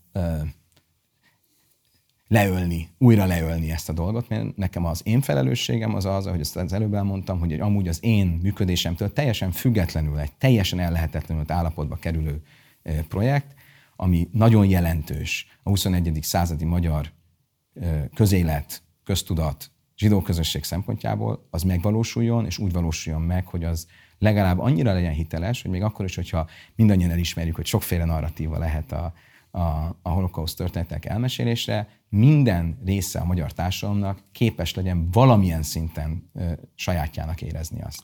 Ezt értem, de Slomo, te tudod a legjobb, hogy te nem vagy múzeumi szakember, ilyen értelemben nem vagy kurátor, történettudományi ismeretei feltehetően vannak, de hát nem vagy a témának az évtizedes kutatói múlta rendelkező kutatója. Hát, hogyha most én mondjuk nekiállnék egy ilyen műsor után indítani egy olyan vlogot, amiben a zsidóságról beszélek, és még tóra magyarázatokat adnék elő, feltehetően joggal éreznéd magadat sértve, vagy joggal éreznéd azt, hogy itt azért én idegen tollakkal ékeskedem. Hogyan lehet mélyutatóan rendezni a Sorsok Háza helyzetét, úgyhogy azt mondod, egy évvel meg fog nyílni, és még most sem lehet tudni, hogy kik vesznek részt ennek a tartalmi kialakításában. Egyrészt lehet tudni, tehát az, az nyilvánosságra került, hogy ki, ki az a, az a uh, steering committee, ki az a, kik, kikből áll az a, az a uh, vezető csoport, akik, akik az egészet csinálják. amit nem lehet tudni az előbb elmondottak okán, hogy kik azok, akik kritikai véleményt fogalmaznak meg vele kapcsolatban. Akkor bocsáss meg, akkor csak hadd kérdezzek pillanat, csak Én, azért én az- az egy kerestem azt, erős- hogy van erős- egy olyan erős párhuzam volt. videó, vagy bármi, amiben mondjuk meg lehet ismerni egy ilyen statement-szerűen, hogy pontosan mi a koncepcionális kivitelezés, hogyan fog az megvalósulni, milyen fázisai lesznek ennek, egyáltalán hogyan fog felépülni a múzeum, min vezeti végig a látogatót. Én ezt nem találtam meg, akkor mondd el kérlek, hogy hol találhatom Csak meg. még előtte az, az elég erős párhuzam volt, hogy a, a te kapcsolatod a zsidó tóra szakaszokhoz az kb. annyi, mint az, vagy az én holokauszthoz való viszonyom vagy kapcsolatom, az kb. annyi, mint a te kapcsolatod a tóra Nem, nem a holokauszhoz való viszonyat, Csak én a múzeum létesítéshez való illettem szeretném kritikával. még rögzíteni, hogy rendelkezem egy történész diplomával. Ez- ez is mondtam, hogy vannak A történész magyar zsidó történelem, és azt is szerintem érdemes rögzíteni, hogy eh, ahogy egy kórház létrehozásában sem feltétlenül egy orvos az, aki a legjobban ezt eh, meg tudja csinálni, egy sebész, ugyanúgy nem feltétlenül egy holokauszt eh, eh, történész az, aki a legjobb holokauszt múzeumot tudja végigcsinálni, mert ennek számos más oldala van egy, egy múzeum létrehozásának, mint az, hogy valaki holokauszt történész. A kérdésedre válaszul, hogy van-e olyan anyag, ami bemutatja ezt a, ezt a múzeumot, természetesen van. Van ilyen rövid film, van rövidebb, hosszabb írásos anyag. Ezek a taktikai szempontból azokhoz az emberekhez, akikkel kapcsolatban kiderült, hogy, hogy nem lehet azzal a bizalom, nem lehet azt a bizalmat feltételezni, hogy, hogy ezt ne politikai célokra, vagy a saját akadémiai látszólagos integritásuk megvédésének célra használják, ezek az emberekhez nem juttatjuk el. Értelmszerűen éppen ezért a jelen fázisban a többségi vagy nagy nyilvánosság felé sem juttatjuk el. Azokhoz az emberekhez, akik viszont őszintén és jó szándékúan állnak ez a dologhoz, és fölismerik a fel, ezzel kapcsolatos felelősséget, azokhoz az anyag eljutott, el fog jutni, és egy, azt gondolom, hogy egy pár hónapon belül a szélesség, eh, amikor tőlük való kritikákat visszakaptuk, hiszen akkor szeretnénk a, a tágabb nyilvánosság elé tárni, amikor már ezek az első kritikai eh, vélemények elhangzottak, akkor a tágabb nyilvánosság is ezt láthatni fogja. Az hogy egy év múlva fog feltétlenül megnyílni a múzeum. Ne, azt mondom, egy másfél évet mondtam. Egy másfél, akkor azt mondjuk, hogy 2022 végéig feltehetően? Én azt remélem, igen. Mikorra tudod biztosan ígérni azt, hogy ez a koncepció a szélesebb nyilvánosság számára is megismerhető lesz? Tehát, hogy ezt a titkosságot fel tudjátok oldani. Hát biztosan igen, ugye nem csak rajta múlik, hanem azokon, akik együtt dolgozunk. De én azt gondolom, hogy a realitás az az, hogy valamikor egy fél éven belül, még mielőtt a következő fázis annyira előre haladna, tehát a kiviteli tervek fázisa, addigra ez, ez elérhetőbb lesz. Tehát 2021 folyamán még Én azt remélem, hogy igen. Lesz-e lehetőség érdemben visszajelezni, kritikát alkotni, és adott esetben nektek ez Nyilván. alapján felülvizsgálni és átalakítani a koncepciót. Nyilván, ha mi nem szeretnénk, hogy véleményt alkossana erről a, a tágabb nyilvánosság, akkor nem ez lenne az elképzelés. Hogy, hogy De lesz lehetőségetek időben még azokat beépíteni adott Én esetben? azt gondolom, hogy ez a, a, a, a, a, a, a krédóját a koncepciónak nem hiszem, hogy meg fogjuk változtatni. Ar- Arról elég-elég erős meggyőződésünk van, hogy ezt úgy kell csinálni, és elég jó visszajelzéseink is vannak szakértőktől. Szeretném hozzátenni, hogy a világ vezető múzeum fejlesztő cégével csináljuk közösen ezt az egészet, a Gallagher nevű céggel, aki több holokauszt múzeumot is csinált már a világon több helyen. Úgyhogy nagyon, nagyon pozitívak a, a, a, a visszajelzéseink. De az, hogy különböző részletekhez, különböző hangsúlyokkal kapcsolatban legyen, legyen visszajelzésünk, az, az, az abszolút része a történetnek, és szeretném hozzátenni, hogy azért szűkebb körben történt társadalmi egyeztetés. Tehát például a, volt olyan holokauszt túlélők szervezete, amelyikkel nagyobb körben az ő kérésükre többször is beszéltünk, vagy a fázisok több állomásán is bemutattam, hogy hol tart jelen pillanatban a, a, a múzeum. Van olyan múzeum szakmai, pedagógiai vagy történettudományi reprezentatív szervezet, akivel közösen dolgoztok? Még egyszer? Van-e olyan múzeum szakmai, történettudományi vagy pedagógiai reprezentatív szervezet, amivel közösen dolgoztok? A reprezentatívat, ezt hogy érted? Mit, mit reprezentál? Hát például mondjuk egy érdekvédelmi szövetség, vagy ez bármilyen nem egy más, érdekvédelmi kérdés. Itt a, a, bármilyen a, más szakmai szervezet, ami szak- dedikáltan szak- tömöríti tehát csak- egy-egy szakmának a reprezentatív képviselőit. Tehát itt ugye a steering committee-ben van egy olyan ember, ő, aki vezeti tulajdonképpen szakmai szempontból, az a Itzhak Mész, aki ö, ö, közel tíz éven keresztül vezette a Yad Vashem történetmúzeumi történeti múzeumát, ugye a holokauszt múzeumát. Ott van a David Marvel, aki a New Yorki Holocaust Múzeumot vezette több éven keresztül. Ott van Esther Farbstein, aki egy vezető holokauszt történész, kifejezetten a magyar holokausztról írt könyvet, és széles körben elismert. Ott van az előbb említett Gallagher és az általuk behozott szakértők, akik, akik, akik hát nem egy, hanem több száz múzeumot csináltak, és ezek között van mondjuk egy fél tucat holokauszt múzeum.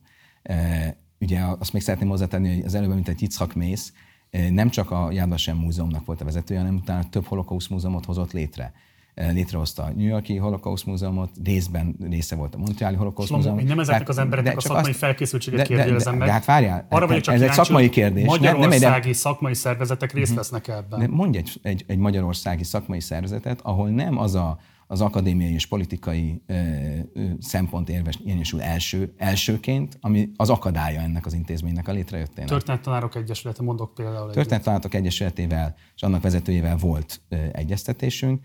E, e, most hirtelen nem tudom, hogy a, hogy a legújabb koncepciót látta azt hiszem, hogy még nem, de ott például azt, azt gondolom, hogy, hogy, hogy, hogy részesei lesznek egy bizonyos ponton a, a, és várjuk a, a, a meglátásaikat és kritikai visszajelzéseiket. Jó, ha kész lesz a koncepció és napvilágot lát, akkor szívesen elhívunk egy esetleg egy vitára, hát, hogyha akkor nagyon, a reprezentatív szervezetet is elhívjuk, és akkor legyen erről egy minél nyilvánosabb...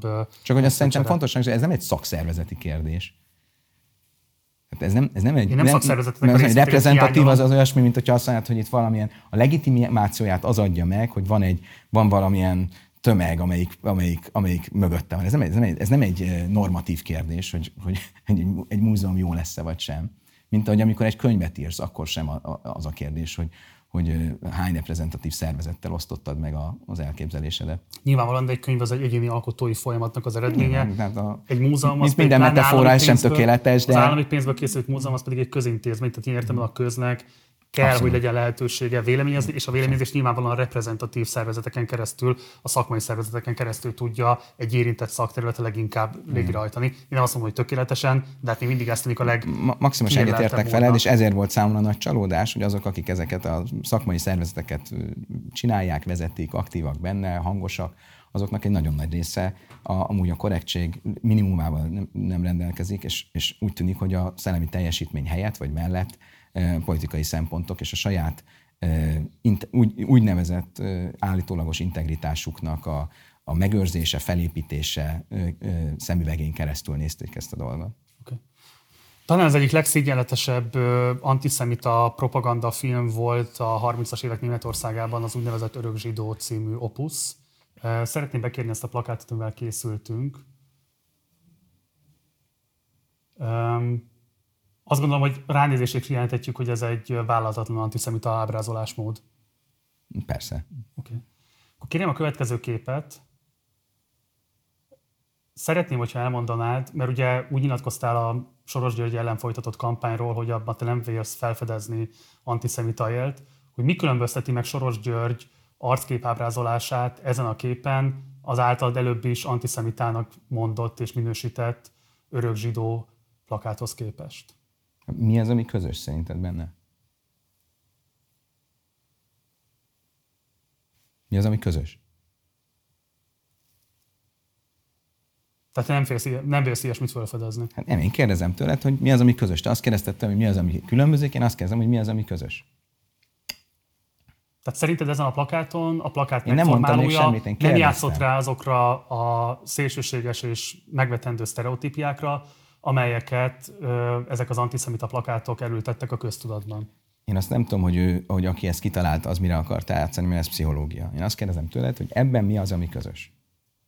Hát most egy, egyébként én kérdezek ebben a stúdióban, tehát akkor, az a, tehát akkor csak szeretném, Jogos. hogyha ö, jól értem, akkor az, az álláspontot, hogy ezekben nincsen közös. Nem, én, én, én, én, én azt gondolom, hogy, hogy vannak persze közös pontok, mind a kettőn egy ember arca látszik, Bocsáss meg, az, az egyik mosolyog, a másik nem. nem felfedezni. Szerintem hát van két szeme, orra, szája. dehumanizáló ábrázolás Na, és a, a felső viszont nem ilyen. De, de én szerintem ne ebbe veszünk el, mert ugye a felsőre nincs kiírva, hogy jüde, nincs ott, hogy zsidó, nagyon sok eleme, a, az egyik az egy fénykép, a másik az egy, az egy fantáziarajz, és aztán ne felejtsük el azt a társadalmi kontextust, amiben ez a, az a plakát megjelenik.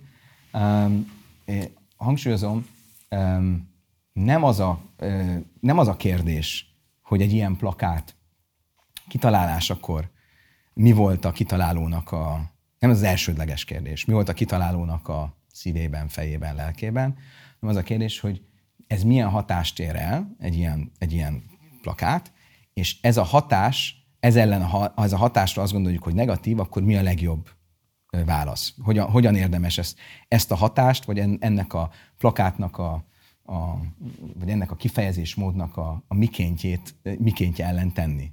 Ugye mi, én nekem mindig is az volt a véleményem, hogy egyrészt szerintem szerintem, hogy mondjam, nem az én esztétikai világom az ilyen, ilyen jellegű plakátok, amikor valakit személyében próbálunk valamilyen szimbólummá tenni, és, és ezen keresztül lejáratni valamit, ez nagyon messze áll az én esztétikai világomtól, és, és, és nem, nem, nem tartom jónak.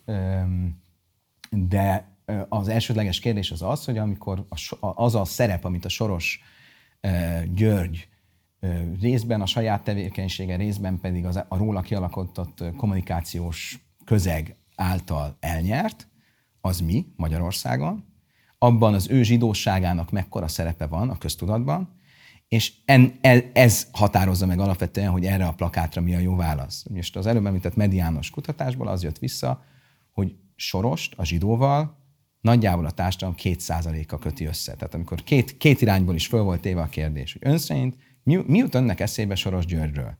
Föl volt sorolva hat dolog, ezek közül az egyik a zsidó volt, akkor ez két százalék mondta, hogy zsidó. Ugyanígy fordítva, mi jut önnek eszébe a zsidóról? És ott volt közöttük Soros György, ugyancsak két százalék mondta. Tehát az én, az én feltételezésem, hogy Soros György ugyan egy szimbólum a magyar társadalomban, de nem a zsidó szimbóluma, ez, hanem mondjuk a kegyetlen kapitalista szimbóluma, e, ez visszaigazolódott, és ennek megfelelően én azt gondolom, hogy ha ezzel a plakát, ha ezt a plakátot valaki károsnak tartja, rossznak tartja, akkor ö, ö, teljesen kontraproduktív az antiszemitizmus bélyegével ö, ö, felszólalni ezzel a plakát ellen, ö, mert csak annyit fog ezzel elérni, hogy esetleg olyan emberek, akik meggyőződnek, vagy valamilyen már meggyőződtek arról, hogy Soros György valóban felelős valamivel kapcsolatban, azok mostantól már a zsidóság bélyegét is mellé fogják tenni. Ugye ez a nem gondolom, az az allúzióval hogy... játszik, hogy a szélesebb közleményben van egy erőteljes korreláció a zsidóság és a vagyonosság között, és itt ugye egy gazdag embert ábrázolnak, akinek ezekre a vélt vagy valós etnikai vonásaira próbál rájátszani a plakát. Nyilvánvalóan nem használja a zsidó szót, hiszen ez egy teljesen megváltozott társadalmi környezet, de nem is kell használnia ahhoz, hogy az emberek fejében összekapcsolódjanak ezek a dolgok, hogy a zsidó ember, a gazdag, tehető zsidó ember, aki egy világösszeesküvés része, és amely világösszeesküvés részeként ő maga a háttérhatalom tagjaként Magyarországon ilyen is olyan operációkat hajt végre azért, hogy a magyar kormányt delegitimálja, támadja. Zsidóval, mint szimbólum, azért nagyon sok más kép is azonosul. Tehát azonosul vele a, a kapitalista, a kommunista, a liberális, a cionista, a, és itt tovább. Tehát gyakorlatilag nagyon kevés olyan szimbólum van, a, a, a fehér felsőbbrendű, most már legújabban az Egyesült Államokban, az imperialista, és itt, és itt tovább. Tehát kevés olyan szimbólum van, amivel a zsidót ne lehetne azonosítani, és ez szerintem nem elég indok arra, hogy ezért egy ö, olyan ö, valós, vagy csak gerjesztett, teljesen mindegy, ö, politikai vagy társadalmi vitában, amelynek a középpontjában egy zsidó származású ember van, vagy van megcélozva, annak a zsidóságát a vita érdemi lefolytatása helyett az előtérbe helyezzük. De Ez a zsidóság helyezed, szempontjából ez kontraproduktív. Nem helyezed előtérbe, ezt a plakát megfogalmazója, nem. a magyar kormány helyezte előtérbe. Nem, őt, de, a, de az ő zsidóságát nem. Az ő zsidóságát az, azok a kritikusok helyezték előtérbe, akik ahelyett, hogy úgy kritizálták volna ezt a plakátot, hogy ez primitív, hogy ez, hogy ez ilyen vagy olyan ö, ö, okoknál fogva elfogadhatatlan, azt mondták, hogy ez a plakát antiszemita, és ezzel próbálták a plakátot lejáratni. Ahogy mondom, a társadalom fejében. A plakátot lejáratni? A, a plakátot és a plakátnak a, a megtervezőjét lejáratni, ahelyett, hogy érdemben le. Ez, ez a plakát megérdemel... Kérem vissza a plakátot? Pillanat, ez a plakát megérdemel annyit, és van benne annyi szufla, hogy az antiszemitizmus vágya nélkül is le lehessen járatni. és nem gondolom, hogy olyan sekélyes szintre kéne lemenni, hogy, hogy, hogy, hogy, hogy ezt az eszközt kelljen használni. Különösen, hogy azt gondolom, hogy ennek a, a taktikának a zsidóság szempontjából sokkal több negatív hatása van, mint pozitív. Ahogy mondtam, mert a társadalom fejében, ahogy a, a medián közönkutatása visszaigazolja, nem elsősorban a zsidós, zsidóval azonosítják Sorost, ha viszont mi a zsidóság nevében, vagy az antiszemitizmus elleni fellépés nevében kritizáljuk ezt a plakátot, akkor az e- sok, sok ember fejében ez a két, két dolog viszont össze fog nőni és meg fog erősödni. Te ki tudod jelenteni ránézve erre a plakátra, hogy a plakát készítője nem akart rájátszani a zsidósággal szembeni vélt vagy valós külsőleges sztereotípiákra? Nyilván kijelenteni nem tudom, mert ahogy mondtam, nem ismerem. Nem az, hogy ki, de az, hogy az a plakát, amit sugal magáról. Hogy, hogy válaszoljak a kérdésre. Tehát én arra nem tudok válaszolni, hogy a plakát megtervezője milyen gondolatokkal tervezte ezt meg, mert őt nem ismerem, nem tudom, nem tudom, mi volt a fejében és mi volt a célja. Azt ki tudom jelenteni, hogy ez a plakát önmagában még nem feltétlenül hordozza magában azt, hogy, hogy a soros, mint a zsidók szimbóluma jelenjen meg ezen a plakáton, és ezt továbbra is így gondolom. Oké. Okay. Nem a következőt kérem, hanem az azutáni bejátszót. Van egy, volt egy állítás egy tévéműsorban azzal kapcsolatban, hogy mennyire van megkülönböztetetlen antiszemita problém, antiszemitizmus probléma a magyarországi politikában. Nézzük meg, hogy ott pontosan, hogy nyilatkoztál erről, és aztán beszéljünk erről.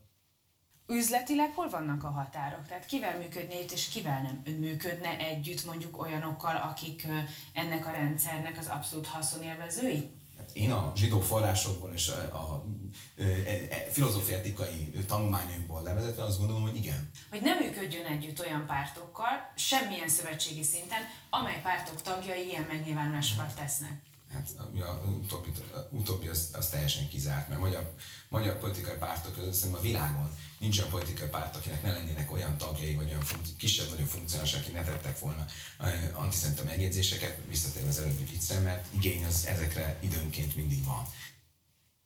Ez nem relativizálása az antiszemitizmusnak? Hogy úgyis mindenhol megtalálható bármelyik pártban? Nem, nem, nem, nem, ez teljes félreértés. Alapvetően arra akartam utalni, hogy, hogy a jelentős különbség a között van, hogy van egy párt, aminek vannak antiszemita nézeteket való tagjai, vagy akár funkcionálisai, vagy van egy párt, vagy egy politikai mozgalom, amelyik a rasszizmusra, vagy az antisz, és, vagy antiszemitizmusra építi a, az ideológiáját. Sajnos abban a luxusban nincs részünk, hogy csak olyan pártokkal, politikai közösségekkel működjünk össz, együtt, amelyeknek e, e, objektíve tudjuk, hogy nincsenek antiszemita tagjai vagy funkcionálisai, ráadásul az antiszemitizmus nem egy fele, vele született dolog, tehát az lehet, hogy valaki magáévá teszi, aztán, aztán mégsem az, e, aztán megint az lesz. E, tehát ezért ez nem lehet egy, e, egy korlátozó tényező a közéleti együttműködésben. Az egy korlátozó tényező, amikor egy olyan politikai mozgalommal vagy, vagy párttal van dolgunk, amelyik erre, épített, erre építi az identitását, vagy építette az identitását, vagy politikai programját.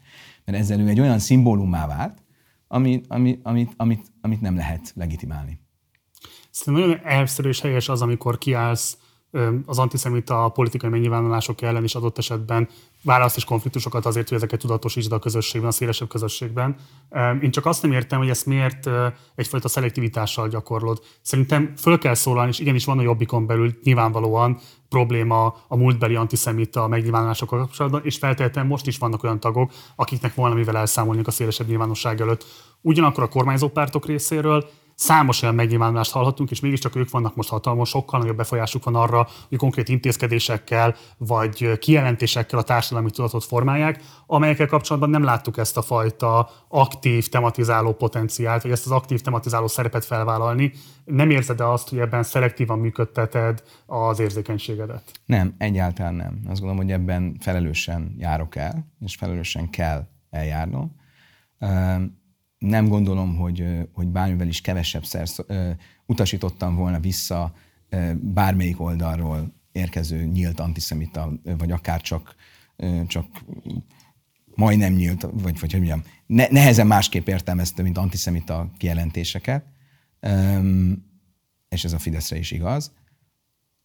Abban viszont, ahogy az előbb mondtam, van egy lényegi különbség, hogy mondjuk Kósa Lajos tesz egy megjegyzést a tavalyi év, vagy tavaly előtti év végén, amit azon nyomban én visszautasítottam, És a között, hogy van egy párt, amelyik a rasszizmusra és az antiszemitizmusra építi a programját, és így válik ismerté a köztudatban.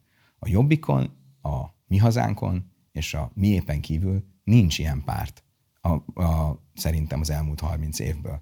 És ez, ezzel ezek a pártok szimbólumá váltak. És innentől fogva nagyon nehéz lenne különben, ráadásul a Jobbik ezt nem is tette meg. Tehát nem arról van szó, hogy, hogy aktívan ugyanolyan elánnal elmagyaráznák, hogy miért voltak korábban antiszemiták, és most már miért nem azok.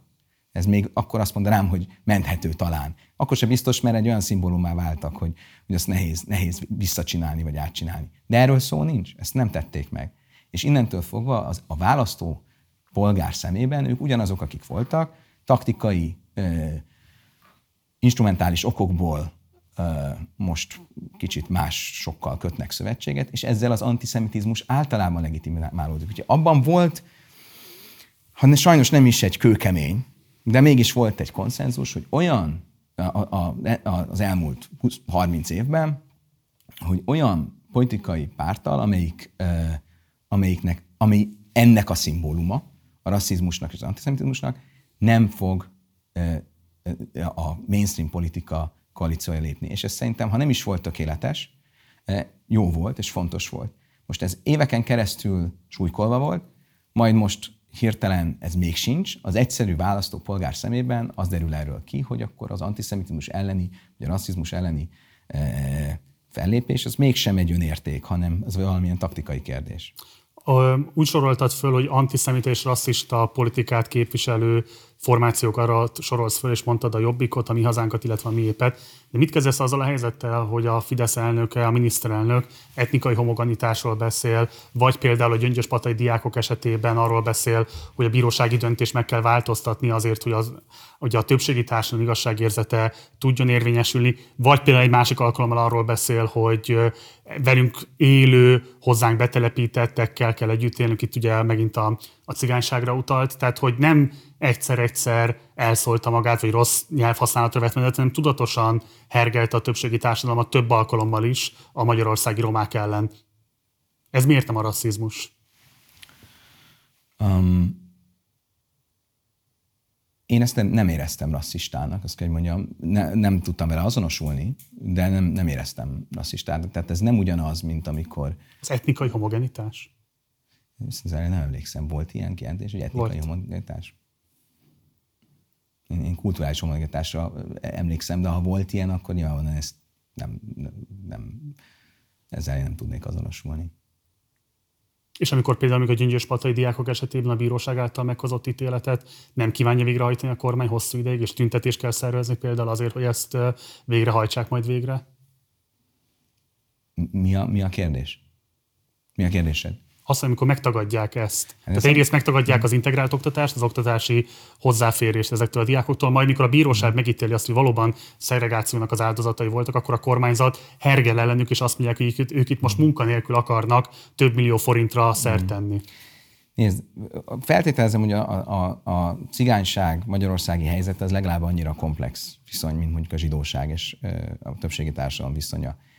Most Ugye például az, hogy a, az oktatás integrált vagy szegregált, nem vagyok róla, nem ismerem eléggé a, ezt a kérdést, és nem vagyok róla száz százalékig meggyőződve, hogy ez a, a, a rasszizmus vagy antirasszizmus kérdése.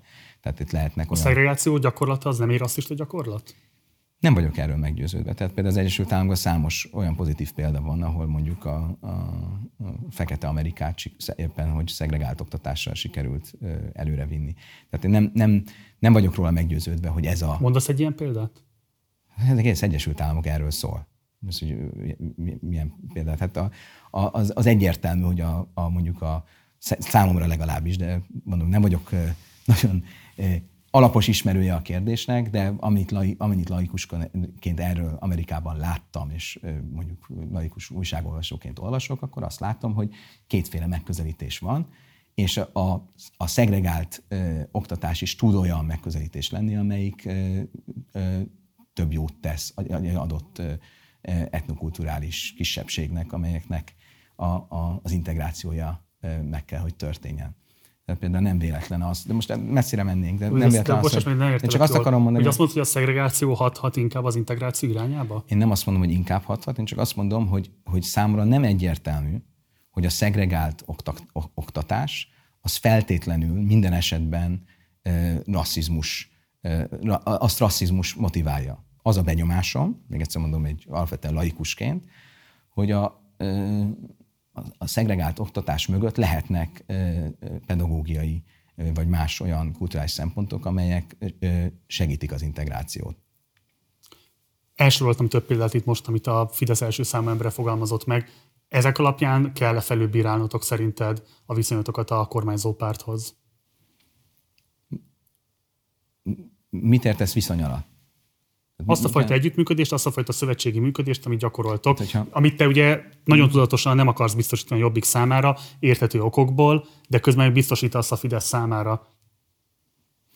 hogy mondjam, amikor ott ültem a, az Alinda műsorában, és amikor kimentem ebből a, a tulajdonképpen ilyen hallgató, vagy, vagy faggató szoba, szobából, akkor úgy egy pillanatra végig gondoltam, hogy tulajdonképpen hol is ülök? A Hír TV stúdiójában. Ki a Hír TV-nek a tulajdonosa?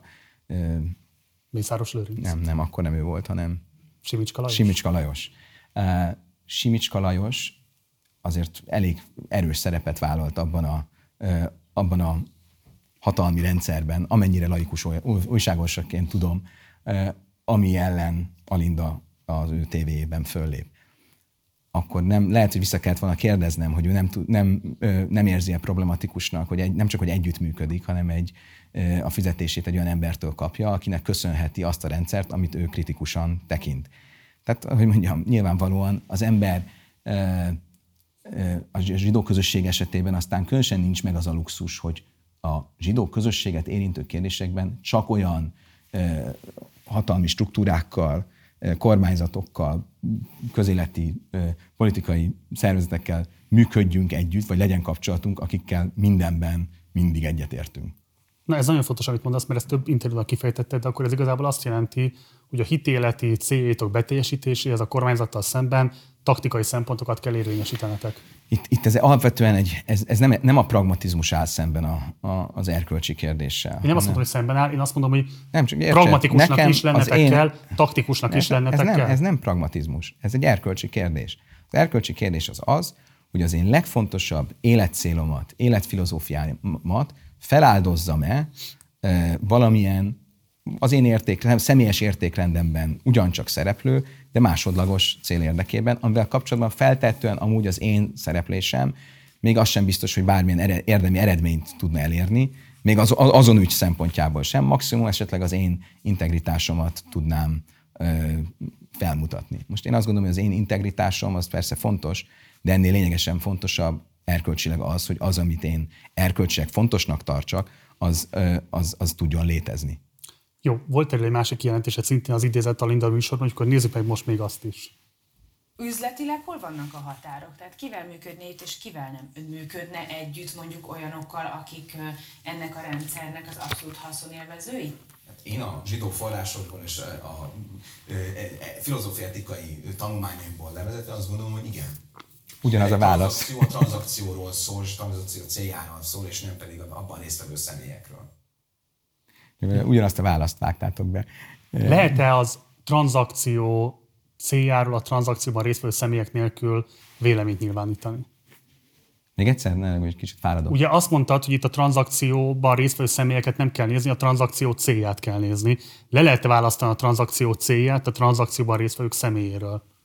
Hát a, a, a, a, ugye a, most csak ha a kérdés úgy merül föl, hogy, a, hogy te, Gulyás Márton a- kezdesz aktivál, aktiválódni, aktivizálódni az üzleti életben, és megkérdezed a rabbit, hogy rabbi, csak olyan emberekkel küzdhet, köthetek üzletet, akikkel személyükben, erkölcsi magatartásukban maximálisan egyet tudok érteni? Erre az lesz a válaszom, hogy nem. Az üzleti élet az nem egy erkölcsi önmeghatározás, hanem... Hol húzódik a piros vonal? Hát ezt, ezt nehéz így normatíve meghatározni, hogy hol húzódik a piros vonal, mert, mert mint minden emberi viszonyban a körülmények, a tágabb, a szűkebb kontextus, az adott szituáció, nagyon sok mindent meghatároz. Tehát én biztos, hogy rabbiként nem mondanék egy olyan általános igazságot, amit utána te bármikor elővehetsz a, a, a zsebedből, és azt, azt alkalmazhatod. De akkor a hétköznapokban mi irányít el? Engem? Igen. Milyen szempontból mi? Tehát, hát az ügyben, hogy kivel kötsz üzletet, és kivel mondod azt, hogy veled nem fogok, mert az aláásna az én morális integritásomat. Van egyáltalán ilyen helyzet? Hát, az első és legfontosabb kérdés, hogy maga a tranzakció miről szól. Tehát mondjuk olyan, olyan üzletről lenne szó, vagy olyan üzleti tevékenységről, ami a, az én értékrendemmel nem összeegyeztethető, tehát mondjuk nem tudom, egy nightclub működtetése, vagy valami hasonló, vagy mondjuk szerencsejáték, akkor az, az biztos, hogy az első piros lámpa. Hogyha egy olyan szeméről van szó, aki ilyen jellegű üzleteket szimbolizál, egyedül erről szól, és az én belevaló üzletkötésem sokkal inkább a nyilvánosság megnyerésének, a, megnyerését célozza, mint a, az ő mint, mint magát a, a, az üzleti tranzakciót, akkor az is lehet egy, egy szempont. De az, hogy ez mennyire van így és mennyire nincs így, az csak úgy egy óvatos és felelősségteljes mérlegelés tárgya, mint nagyon sok más dolog, ami a nyilvánosság és a nyilvánosságban megjelenő szimbólumok, lásd az előbb soros plakát, megítélésére, és az adra adott legadekváltabb és legcélra vezetőbb, a saját erkölcsi identitásunkkal legjobban azonosuló választ adja meg nekünk. Egy vállalkozó, aki mondjuk a legjobb árányátot ígéri egy zsinagógát felújításához, tisztességes ember, be vannak fizetve a, a járulékok, nincsen adótartozása, bejelentve foglalkoztatja az embereit, tehát tényleg mindenfajta üzleti, etikai norma alapján mint a értékűnek tekinthető, de mondjuk jobbikos szimpatizáns szerződné le vele, hogyha ő adná a legjobb árajánlatot. Hogyha azt hiszem, hogy igen, akkor, hogyha ez, ha megbizonyosodnék arról, hogy hogy ő valóban a zsinagóga felújítására akarja ezt használni, és nem arra, hogy, hogy úgy tűnjön, hogy én a jobbikot legitimálom. Bizonyos értelemben különben, hogyha még ez is lehet, pozit, még akár pozitív is lehet, tehát hogyha ő egy, egy emblematikus jobbik személyisége, zsinagógát újít föl, és ezt ő a saját, nem az én nevemet, hanem a saját közegében erre büszke, és ennek, ennek hangsúlyt ad, akkor ez azt gondolom, hogy akár pozitív is lehet. Van egy izgalmas aspektus a, a Hábát közéleti szerep vitelének, amiről szerintem nem beszéltünk a nyilvánosság előtt, és szeretném, hogyha a szót ejtenénk róla. Ugye eddig mindig csak a magyar kormányhoz fűzött viszonyodat kérdezték, de ugye hát részben ugye az Oberlander rabbinak és az amerikai Habad mozgalomnak igen erőteljes kapcsolatai voltak még az előző Trump adminisztrációval, és ugye az Oberlander sógora, Berel Lazár pedig Putyin ápol igen szoros kapcsolat. Ugye Berel Lazár volt az, aki Putyinnal tartott 2014-ben a frissen annektált Krími félszigetre egy ottani misszió tagjaként. Te pedig ezekkel az emberekkel felteszem, hogy igen szoros kapcsolatba kell, hogy állj, személyesen is ismered őket. Emiatt megalapozottan lehet feltételezni, hogy a magyar kormány szempontjából te egy fontos közvetítő figura lehetsz. Hogyan lavírozol ezekben a viszonyokban? Az azért érdemes hangsúlyozni, hogy a Habádnak nem az a kiinduló pontja, hogy, hogy mondjuk egy adott politikai közeghez vagy közösséghez tartozó, kifejezetten adott politikai közösséghez tartozó személyekkel tartson ápolatot, kapcsoljon ápolatot. Tehát ugye azt szokták idézni a, a Hábát korai történelméből, hogy hát a második Lubavicsi Rebe az a cár kitüntetését bírta, azért, mert a Napóleon és cár konfliktusban a cár mellé állt, ami lehet egy korai mintája esetleg ennek a fajta megközelítésnek, amit, amit most a kérdésedben érezni vélek. De azt elfelejtik megemlíteni, hogy egy pár évvel korábban a cár börtönében volt, és aztán az összes Lubavicsi rebe az ezt követően egy-két kivételen mind megjárta, vagy a cári, vagy a sztálini börtönöket. Hát alapvetően minket a zsidóság érdekel. Engem elsősorban a zsidóság érdekel, másodszorban a zsidóság érdekel, harmadsorban a zsidóság érdekel, és minden olyan politikai vezető, aki vagy politikai közösség, aki az én általam fontosnak tartott zsidóság, zsidóság, zsidóság e, e, e, ügyét e, tudja segíteni, e, az, az, azzal kötelességem e, együttműködni. E, úgyhogy szerintem ez az, ez az, ez az, ez az alapvetés. De azon szoktál gondolkodni? Például csak, hogy, hogy mondjam például, hogy például a, a berlini Habátfőre kiváló kapcsolatot ápol Angela Merkellel. Tehát nem, itt ez nem, nem politika kérdése, vagy politikai Azért mondom, Angela Merkel és Putyin között van némi fajta hát épp ezért mondom, demokratikus tehát, deficitbeli különbség is. Épp, épp ezért mondom, hogy nem az a meghatározó, hogy amit én ugye a kérdésedből kiéreztem, hogy a Habát kifejezetten mondjuk a, a, az orosz illiberális vezetőhöz érzi közelinek magát. Ilyen, ilyen meghatározottság nincsen. Azt nem érzed a veszélynek, hogy a saját közösségedet, amelyet szolgálni szeretnél, egy olyan politikai vezetéshez kötőd, ami nem feltétlenül csereszabatos. Tehát, hogyha valamikor majd a Fidesz esetleg kikerül a hatalomból, nem fogsz tudni feltétlenül olyan módon egy újabb politikai garnitúra felé szövetséget kötni, vagy szövetséget kínálni, mint ahogy a mostani felé tudsz. Tehát, hogy ilyen szempontból a közösséget prosperitása az nagyon erőteljesen függ a mindenkori politikai vezetéstől, és attól, hogy Orbán Viktor meddig marad hatalmon. Nem, én azt gondolom, hogy az én közösségem prosperitása azért a történet legvégén a belső, a, belső integritás és a, a értékhűség alapjain áll, és az, az fogja mindig is meghatározni, mint hogy ha most a Hábát történelmét nézzük, akkor ez határozta meg az elmúlt 250 évben, és ez határozta meg az elmúlt 3000 évben. Tehát az, hogy a zsidóság például fel, a, mondjuk egy, egy, egy példát, mondjuk az, hogy a rómaiakhoz milyen viszony, a római birodalomhoz milyen viszonya legyen a szentföldi zsidóságnak 2000 évvel ezelőtt, ez egy nagyon komoly politikai és rabbik közötti vita is volt.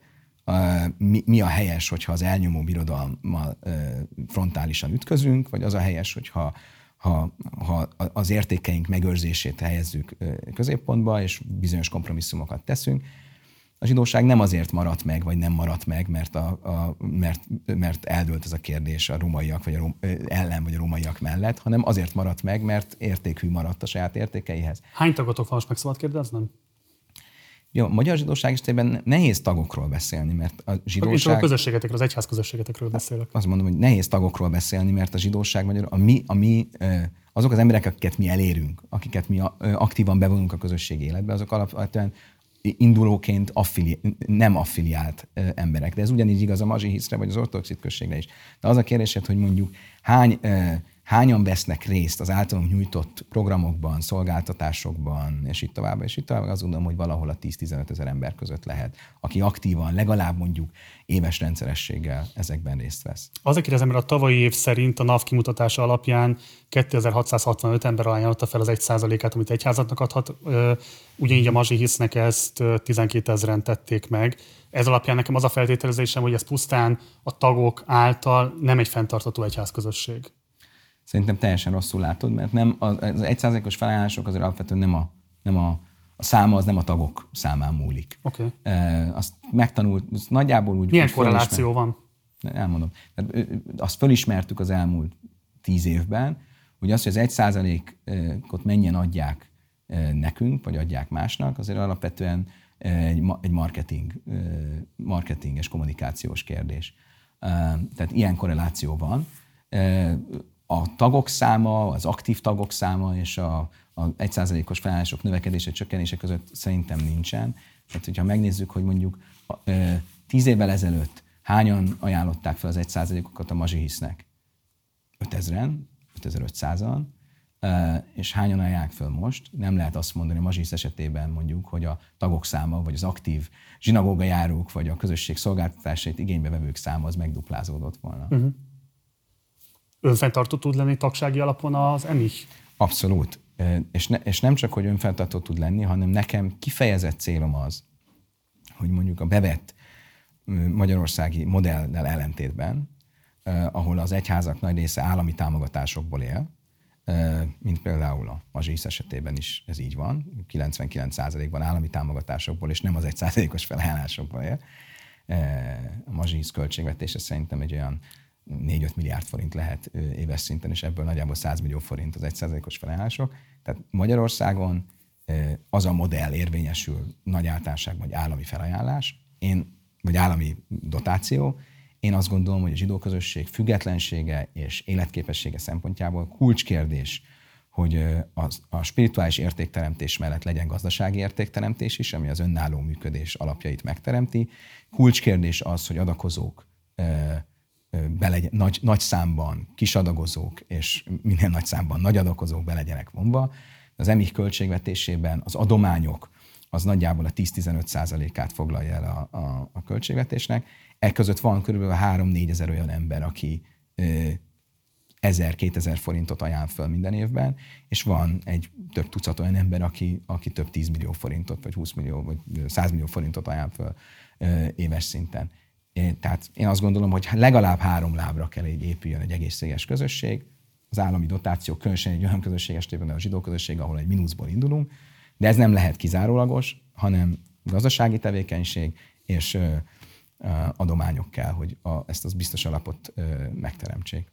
Ugye viszonylag kiterjedt ingatlan portfóliótok van, hogyha beleértjük az olajág otthonokat, zsinagógák, üzleti helyiségek és így tovább, a Milton Friedman Egyetem épületét. Um, és van egy ilyen általános jellemző, hogy a jelentősebb ingatlanokra jelzálogot vesztek föl. Például itt van ugye a Baros utcában az egykori pártszékház, ami korábban a munkáspárté volt, és aztán az állam hozzátok rendelte, és erre egy több milliárdos jelzálogot vettetek föl. Miért kellett jelzálogosítani pont azt a székházat, amit így kaptatok meg, és miért kell ez a rengeteg pénz itt ugye Próbáltuk utána számolni, akár itt 25 milliárd forintra is tehető az a jelzálog mennyiség, amit felvettetek. Sajnos mekkora, az túlzó. Mekkora, mekkora ez az összeg pontosan? Hát erre most pontosan ezt nem tudok adni, valószínűleg pár milliárd forint lehet összességében. Eléri a 10 milliárdot? Nem hiszem. Tehát ugye itt azért különbséget kell tenni a között, amikor mondjuk van egy, egy projekt alapú vállalkozás, mondjuk a, a, a 3000 négyzetméteres Európa leg, egyik legnagyobb kóservágóhídja a Csengelén. Ott ugye a, a jelzálog az maga az üzleti tevékenység alapja, banki hitel nélkül egy ilyet nem lehet megcsinálni. És aztán vannak olyan esetek, amikor a jelzálog, ahogy a, üzleti, a modern kori üzleti működés alapja, hogyha valakinek, ha valaki nem rendelkezik kellő tőkével, akkor a további befektetések és üzleti tevékenység érdekében a, a már meglévő tőkéjét így tudja gyarapítani. Én ebben semmilyen kivetni Abszolút kreatív, csak érdekel, hogy mire ez költitek egy, ezt a több milliárd forintot? Hát alapvetően a mi működési modellünknek az a lényege, hogy az összes üzleti, te, minden üzleti tevékenységünknek a, a semmilyen üzleti tevékenység nincs magánnéven. Semmilyen üzleti tevékenység nincsen valamilyen olyan célral alapítva, hogy az magánvagyonokat gyarapítson, és így tovább. Minden üzleti tevékenység az egyház és a hitközség égisze alatt működik, de jól elválaszthatóan, mind személyi szinten, mind pedig, mind pedig a működés mindennapjaiban az egyházi hitéleti, közösségi, szociális tevékenység az üzleti tevékenységtől. És az estek többségében ebből a filozófiából következik, hogy amikor jelzálogot veszünk föl valamire, azt nem érdemes non-profit célokra fordítani, mert az a fenntarthatóságot fogja hosszú távon megkérdezni, hanem ez valamilyen vagy a konkrét üzleti tevékenység, vagy pedig a, egy, egy újabb üzleti befektetés érdekében történik. Nem teszi ezt kitettés lekötelezetté az egyházat? Nézd, az élet teli van kitettségekkel, meg lekötelezettséggel. Az előbb kérdeztél a politikával szembeni lekötelezettséggel, meg kitettséggel, most, most ugye bankok felé, vagy az üzleti tevékenység.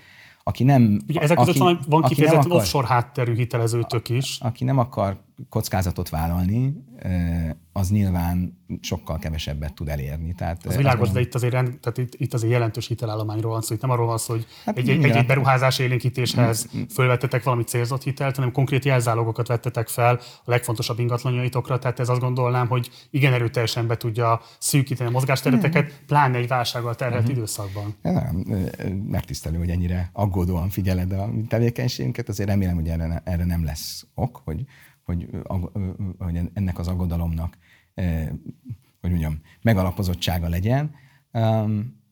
Azt gondolom, hogy a, a, felelős, a felelős üzleti működés mentén tesszük ezt. A, ha csak mondjuk, ha ilyen általában ilyen hüvelykúj szabályokat szoktak mondani, tehát például a, a, amennyire nekem erre rálátásom most hirtenyében van, az EMIH ingatlan portfóliának a terheltsége nem éri el az EMIK ingatlan portfóliá értékének a felét. Tehát ugye azt szokták mondani, hogy mondjuk az a, az a kitettség kezd nagyon ö, ö, hazárdír lenni, amikor mondjuk már a, a, a, az érték 50%-a fölé kúszik, és mondjuk eljut a 70-80-90% irányába. Tehát azért ilyen dolgokra ö, szerintem oda, oda kell figyelni, és felelősen kell eljárni, de a felelősség az is, hogyha mi azt gondoljuk, hogy nekünk van feladatunk ezen a világon, van feladatunk Magyarországon, van feladatunk a zsidó közösséggel, és ehhez eh, elő kell teremteni a mínuszból azokat a lehetőségeket, amelyek nem, nem, nem voltak adattak, akkor nekünk a felelősségünk, hogy ezzel eh, eh, ezen az úton is megpróbáljuk előteremteni. De segíts meg értem, itt az olajág idős otthonokon van 2,8 plusz 3 milliárd forintos jelzáloghitel, illetve van még az egyéb emikes ingatlanokon 8 milliárd forintnyi plusz 2,7 millió eurónyi jelzáloghitel. 2,7 millió euró az nem 8 milliárd forint. Plusz 2,7 millió ah. eurónyi, hogy ez a még sok pénz, ez pontosan mire hasznosul?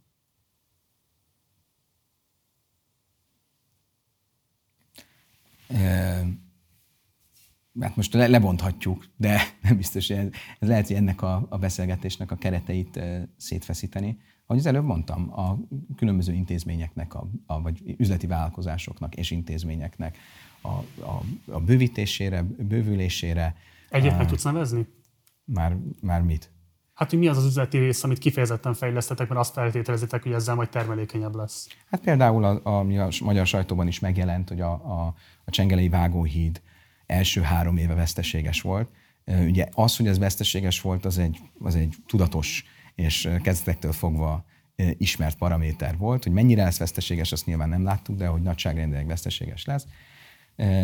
Azt, azt láttuk, ugyanis egy erős árversenyben kellett fejleszteni a, a, ezt, a, ezt a vállalkozást. Ugye korábban egy ilyen vágóhíd létezett a világon, amivel, mint amilyen a csengelei, ugye ez Jászberényben, tehát itt egy, egy, egy kiélezettebb üzleti helyzet volt, és ebben, ebben szükség volt arra, hogy, hogy, hogy tőkejuttatást adjon a, a, a tulajdonosi község. Tehát ez például egy olyan terület, hogyha egy, egy konkrét Látsz arra vala esélyt, hogy az a vágóhíd szuficites legyen? A, nem, hogy látok rá esélyt, hanem a 2020-as év már olyan volt. Tehát, és jelentős plusz tud termelni? Hát most ebben a 2020-as évben ez még nem volt jelentős, de az egy nagyon komoly teljesítmény szerintem, és le a kalappal azok, azok előtt, a kollégák előtt, akik vérverejtéket izzadva ezért mindent megtettek az elmúlt három évben és az idei évben is, hogy, hogy ez megtörténjen, hogy egy koronavírus válság közepén tudott megfordulni ez a dolog. De azt gondolom, hogy a 2021-es év az már lényegesen szofisztesebb lesz, de nyereségesebb lesz, és aztán most már látjuk azt, hogy, hogy meg, megtörtént, beállt az a, az a üzleti modell, de ennek a jelzáloghitel felvétele az ára, nem? Hát persze. Be, hát de akkor ez igazából annyi, hogy eladósodsz az egyik Friedman oldalon. mondta, hogy ingyen ebéd nincs. Hát eladósodsz no az egyik oldalon tehát... azért, hogy nyereséget könyvelje a másikon. Na jó, de hát Marci, az, az üzleti működésnek az a lényege, hogy van egy induló tőkebefektetés, és azt, annak van aztán egy, egy rövid, hossz, közép vagy hosszú távú megtérülése. Tehát, Csak hogyha az a, a tőke az jelzáloghitelből származik, akkor az egy súlyos kitettség jó, maga, persze, hát kitettség. Minden, minden üzleti, tehát az is kitettség, ha van egy milliárd forintom, és azt készpénzbe belerakom egy üzleti vállalkozásba, az is kitettség. Csak az az egy milliárd forintot, az tényleg a sajátod volt, és tudtál Az épület is a sajátom.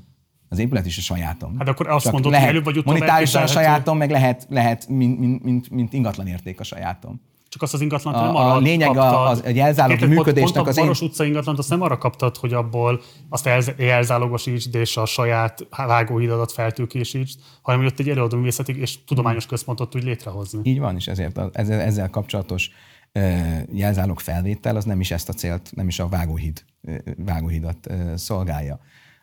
Lennének is ilyen megkötések ezzel kapcsolatban, hanem azt, hogy ez a, ez a komplexum létrejöjjön. De miért, bocsáss meg, arra kaptatok még külön 1,8 milliárd forintot? Nem tudom, hogy te vizsgáltad-e az utóbbi időben a, a, a, az építőipari kivitelezői árak növekedését, és azt, hogy mondjuk egy három évvel ezelőtt kiszámolt projektköltség az milyen módon növekszik.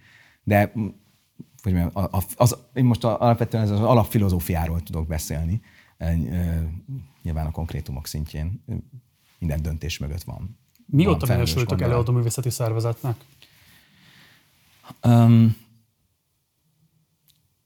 ugye a zsidó színháznak a, a gondolata az a, a közösség oldaláról olyan színházi emberektől jött, akik, akik azt gondolták, hogy ebben van potenciál, és az emik, amelyiknek fontos az, ahogy itt az elmúlt három órás beszélgetésünkben erre részletesen kitehetünk, hogy a, a saját értékeit és a saját értékvilágát azt, azt minden lehetséges nyelven és, és, és nyelvezeten elmondja. Azt gondoltuk, hogy, hogy ez a kezdeményezés, hogy ezt egy színházon és egy elő, előadóművészi központon keresztül is megtegyük, annak valóban elérkezett az ideje. Tehát konkrétan Licei Tamás volt az, aki közösségnek egy aktív tagja, és aki ezzel egy négy-öt évvel ezelőtt megkeresett, és különböző lehetőségeket kerestünk.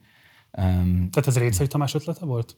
Igen, és vele együtt még sokan mások, de ő a, hogy mondjam, a, a, a dolognak a, a központi És ő akkor ennek a projektnek a gazdája, ami a Baros utcában kialakítás alatt áll? Igen, a szellemi oldalról mindenképp. Nyilván a, ő nem egy ingatlan ö, ö, kivitelező, vagy egy beruházó tapasztalatai nincsenek, de, de szellemi szempontból mindenképp, igen. Ugye, amit utána a TAO támogatásokat kivezette a kormányzat az előadóművészeti szervezetek oldaláról, létrehozta a TAO támogató, többlettámogatásról szóló pályázati keretet, és ebben kaptatok ugye 1,8 milliárd forintot, ami messze több, mint bárki más, amit, amit bárki más kapott. Ugye a legtöbb, a második legtöbb támogatást a Déri Művészeti Nonprofit Kft. kapta, ők kaptak 1 milliárd forintot, de utána a következő az ilyen 500 milliós mm. nagyságrendű támogatást kapott, és a legtöbben azért ilyen 10-50-20 milliárd forint, 20 millió forintokat e, tudtak elkönyvelni ebből a támogatásból mi alapján kerültetek kiválasztásra, mi az, ami alapján ti annyival többet tudtatok biztosítani, vagy, vagy, vagy, vagy garantálni a forrásosztó felé, amiért ezt a kiemelt juttatást megkaphattátok? Hát, ha, jó, ha jól értem, nem vagyok ennek a támogatási struktúrának a, az ismerője, de ha jól értem, akkor a lényeges különbség abban lehet, hogy mi ezt intézmény létrehozására és építés, építésre kaptuk, nem pedig a, a működés fenntartására, és talán ez lehet a, az oka a nagyságrendbeli különbségnek. Felteszem, mások is nem... pályáztak volna intézmény létesítésre, tudták volna, hogy arra is lehet például. mi nem, mi nem nem a TAU támogatásokra pályáztunk, hanem a kormánynak beadtunk egy ilyen elképzelést, egy koncepciót, és aztán az a jelzés jött vissza, hogy ebből a forrásból tudnak erre biztosítani. És ezt nem érezted visszásnak? Nem. Miért, miért kellett volna visszásnak éreznem? Mert nagyon sok támogatásra jogosult ember azt élhette meg, hogy hiába folytat évtizedek óta előadó művészeti tevékenységet, a mostani pályázaton a töredékét kapta meg annak, amire esetlegesen jogosult. Hát én, én biztos vagyok benne, hogy, hogy emberi érzések nagyon sok, sok szinten megjelenhetnek, de szerintem objektíven nézve az, hogy még egy jelentős színházi intézménnyel gyarapodik Budapest, ráadásul egy zsidó színházzal, azt szerintem a színház szakma részvevőinek is bizonyára csak megelégedést okozhat. És hol lehet abban a Baros utcai épületben színháztermet kialakítani úgy, hogy az én ismereteim alapján a színpadnak a mélysége, ami jelenleg a rendelkezésre el nem haladja meg az öt métert sem talán?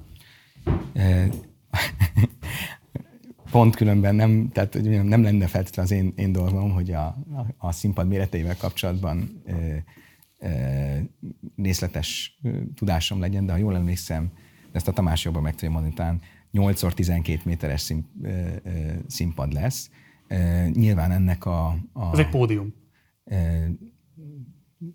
Te, de én nem akarok olyan tollakkal ékeskedni, mint nem az enyém. Tehát te egy, egy, egy hát színház nincs. szakember, de van.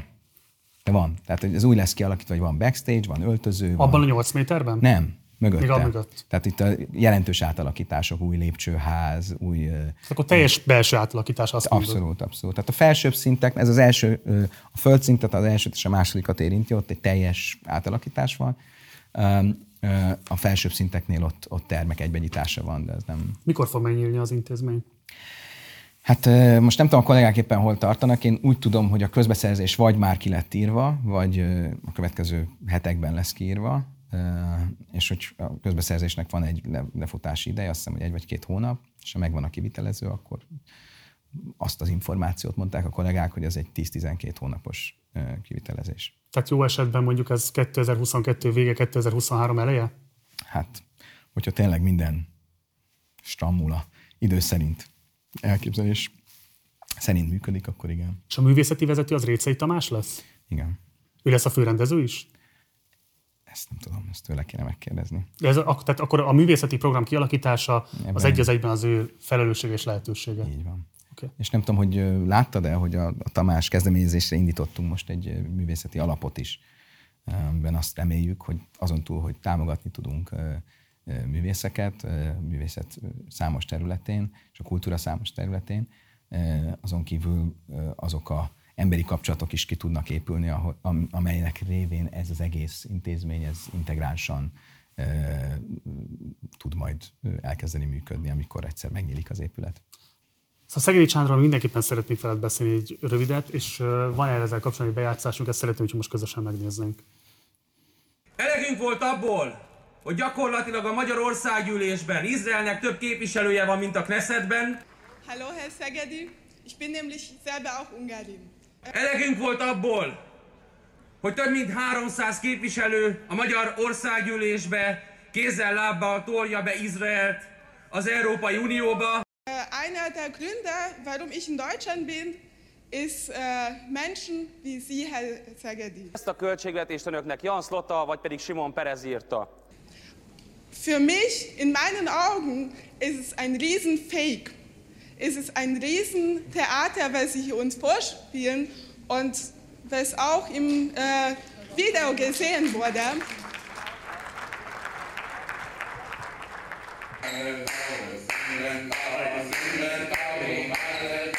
Álltam és mondom, és egy éve még, egy éve léptem ki a Jobbikból, körülmetélnek, nagyszakálú, kalapos zsidó emberekkel táncolok egy főrabinak a lakásán. Egyszer nem lehetséges.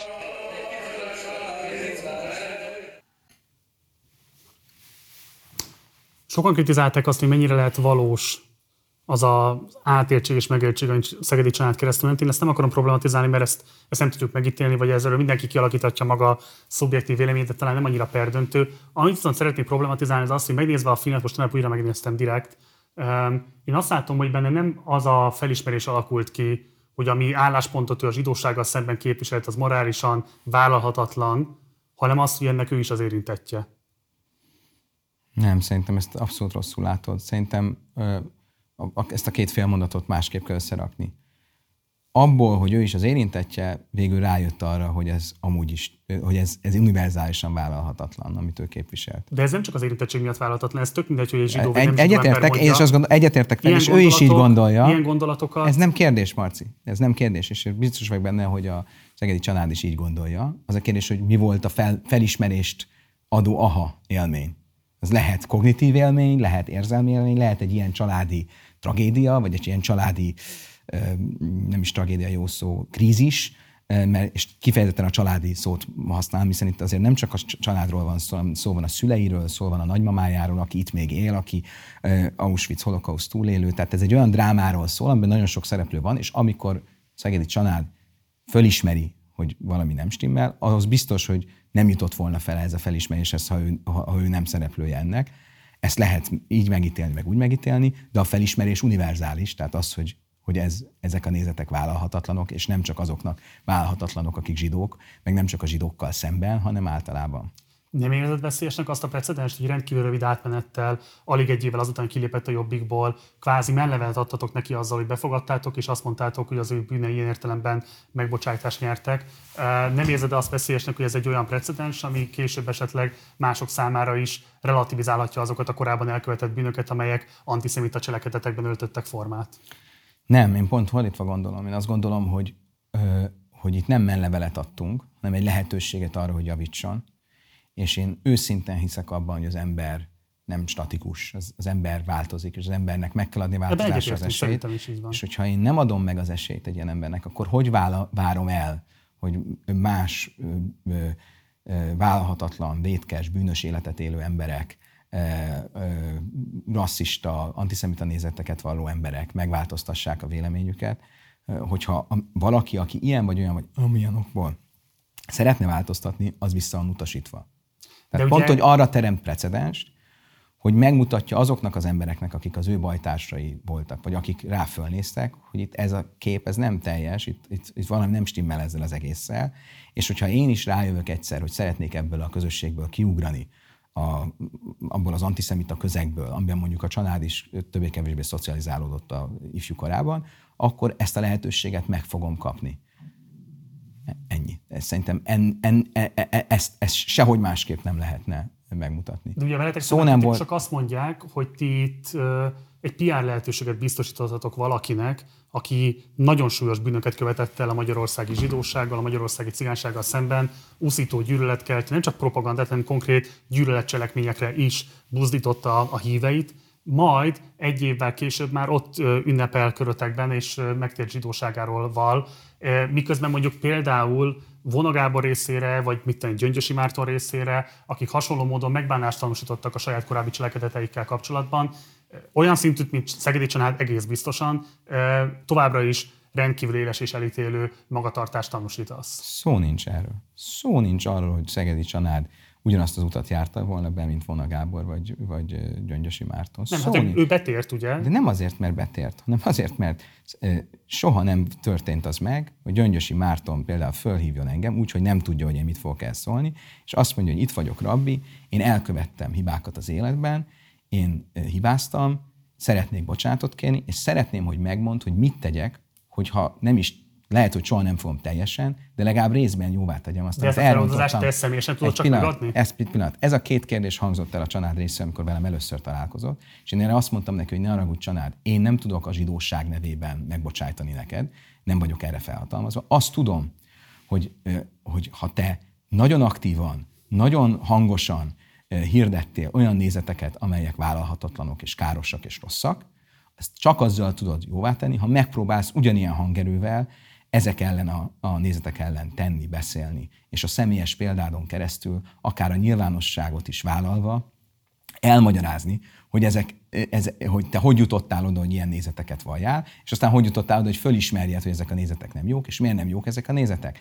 És a család ezt nem mondom, hogy, hogy maradéktalanul teljesítette, de azért le a kalappal azért az első két-három évért, amikor ő járta a középiskolákat, járt külföldön is, de főleg Magyarországon, és erről beszélt a diákokkal.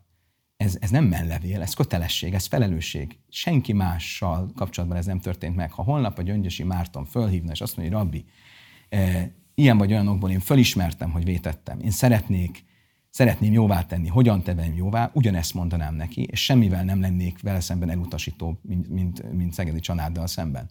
Nem azért nem voltam Szegedi Csanáddal elutasító, mert ő zsidó, Nyilván egy zsidóval kapcsolatban, már csak a nagymamája okán is, aki szegény, képzeljük el, és majd egy történetet még hagy meséljek el vele kapcsolatban, látja holokauszt túlélőként a saját unokát, még fokozottabb volt a felelősségem, de, de az ember, mint ember, az én hitem szerint olyan, hogy a, leg, a legsúlyosabb és legbűnösebb dologból is meg kell próbálni megadni neki a lehetőséget, hogy, hogy, hogy jóvá tegyen. Na, arra nagyon fontos kérdés. Mit üzensz azoknak, az áldozatainak, Szegedi Csanád gyűlölet beszédeinek, adott esetben gyűlölet cselekményeinek az áldozatainak, akik azt mondják, hogy, hogy nem értenek egyet azzal, hogy Szegedi Csanádot ti ilyen értelemben hozzásegítettétek ahhoz, hogy megúszhassa a szembesülést azokkal a bűnökkel, amiket elkövetett, és hogy ez a ti cselekedetek ilyen értelemben alása az ő méltóságdeficit élményüket, szenvedésüket, amit Szegedi Csanád politikai tevékenység okán meg kellett élniük. Azt üzenem, hogy nem, hogy, ne, nem, hogy mentesítettük Szegedi Családot, hogy szembesüljön a, a bűneivel, hanem pont hozzásegítettük ahhoz, hogy szembesüljön vele. Mert amikor képzeld el azt, hogy ő tart egy ilyen előadást, és valaki a szemébe mondja azt, hogy, hogy én, én miattad vagyok, ahol vagyok, és hogy, hogy ki nem állhatlak, és ez nem egyszer történt meg, hanem több tucatszor.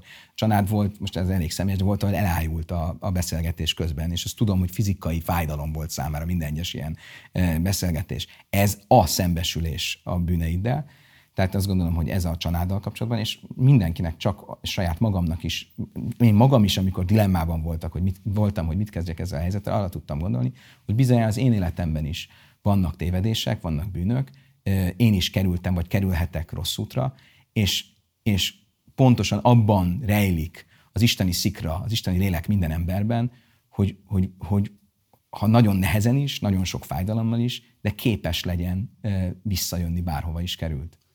Szegedi család dolgozik jelenleg az emichnek? Nem. Semmilyen formában? Nem. Szerződéses kapcsolatban sem áll veletek? Nem. Jó, és akkor egy záró kérdés, és akkor nagyon köszönöm, hogy ilyen hosszan rendelkezésemre álltál. Ugye azt mondtad, hogy azért nem érdemes a soros kampányal szemben az antiszemitizmus vágyát tematizálni, mert ez, segít, ez nem segíti az antiszemitizmus elleni harc ügyét. Mit szólsz azokhoz a kritikákhoz, amikor adott esetben az izraeli kormányt kritizálják, nem antiszemita alapon, nem gyűlölködő alapon, nem zsidó ellenes alapon, de ez a fajta kritika rögtön egyfajta antiszemitizmus vádat éget azokra az emberekre, akik megfogalmaznak fenntartásokat a kormány működésével kapcsolatban. Kijelenthető-e az, hogy önmagában az izraeli kormány kritikája az nem antiszemita gyakorlat?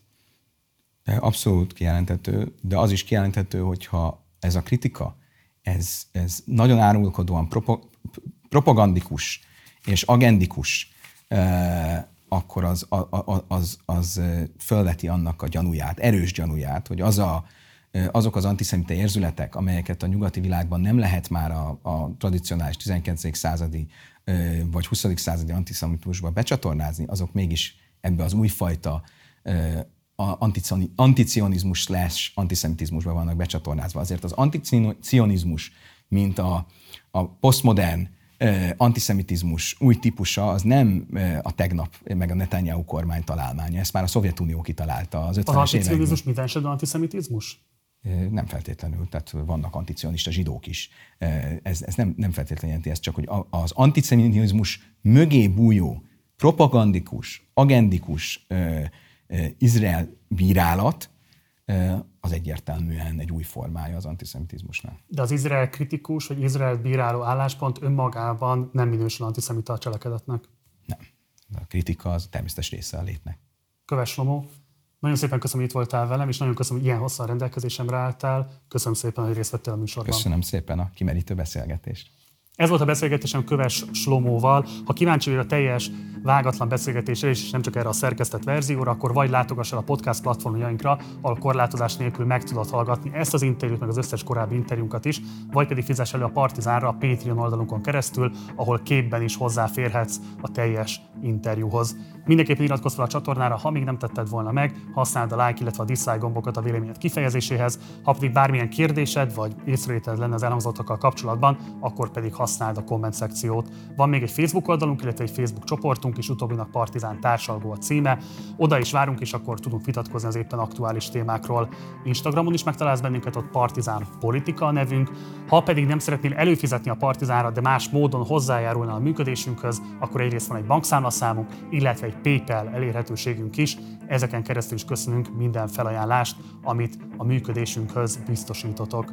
Munkatársaim nevében köszönöm szépen a figyelmed, hamarosan találkozunk, addig is, ciao.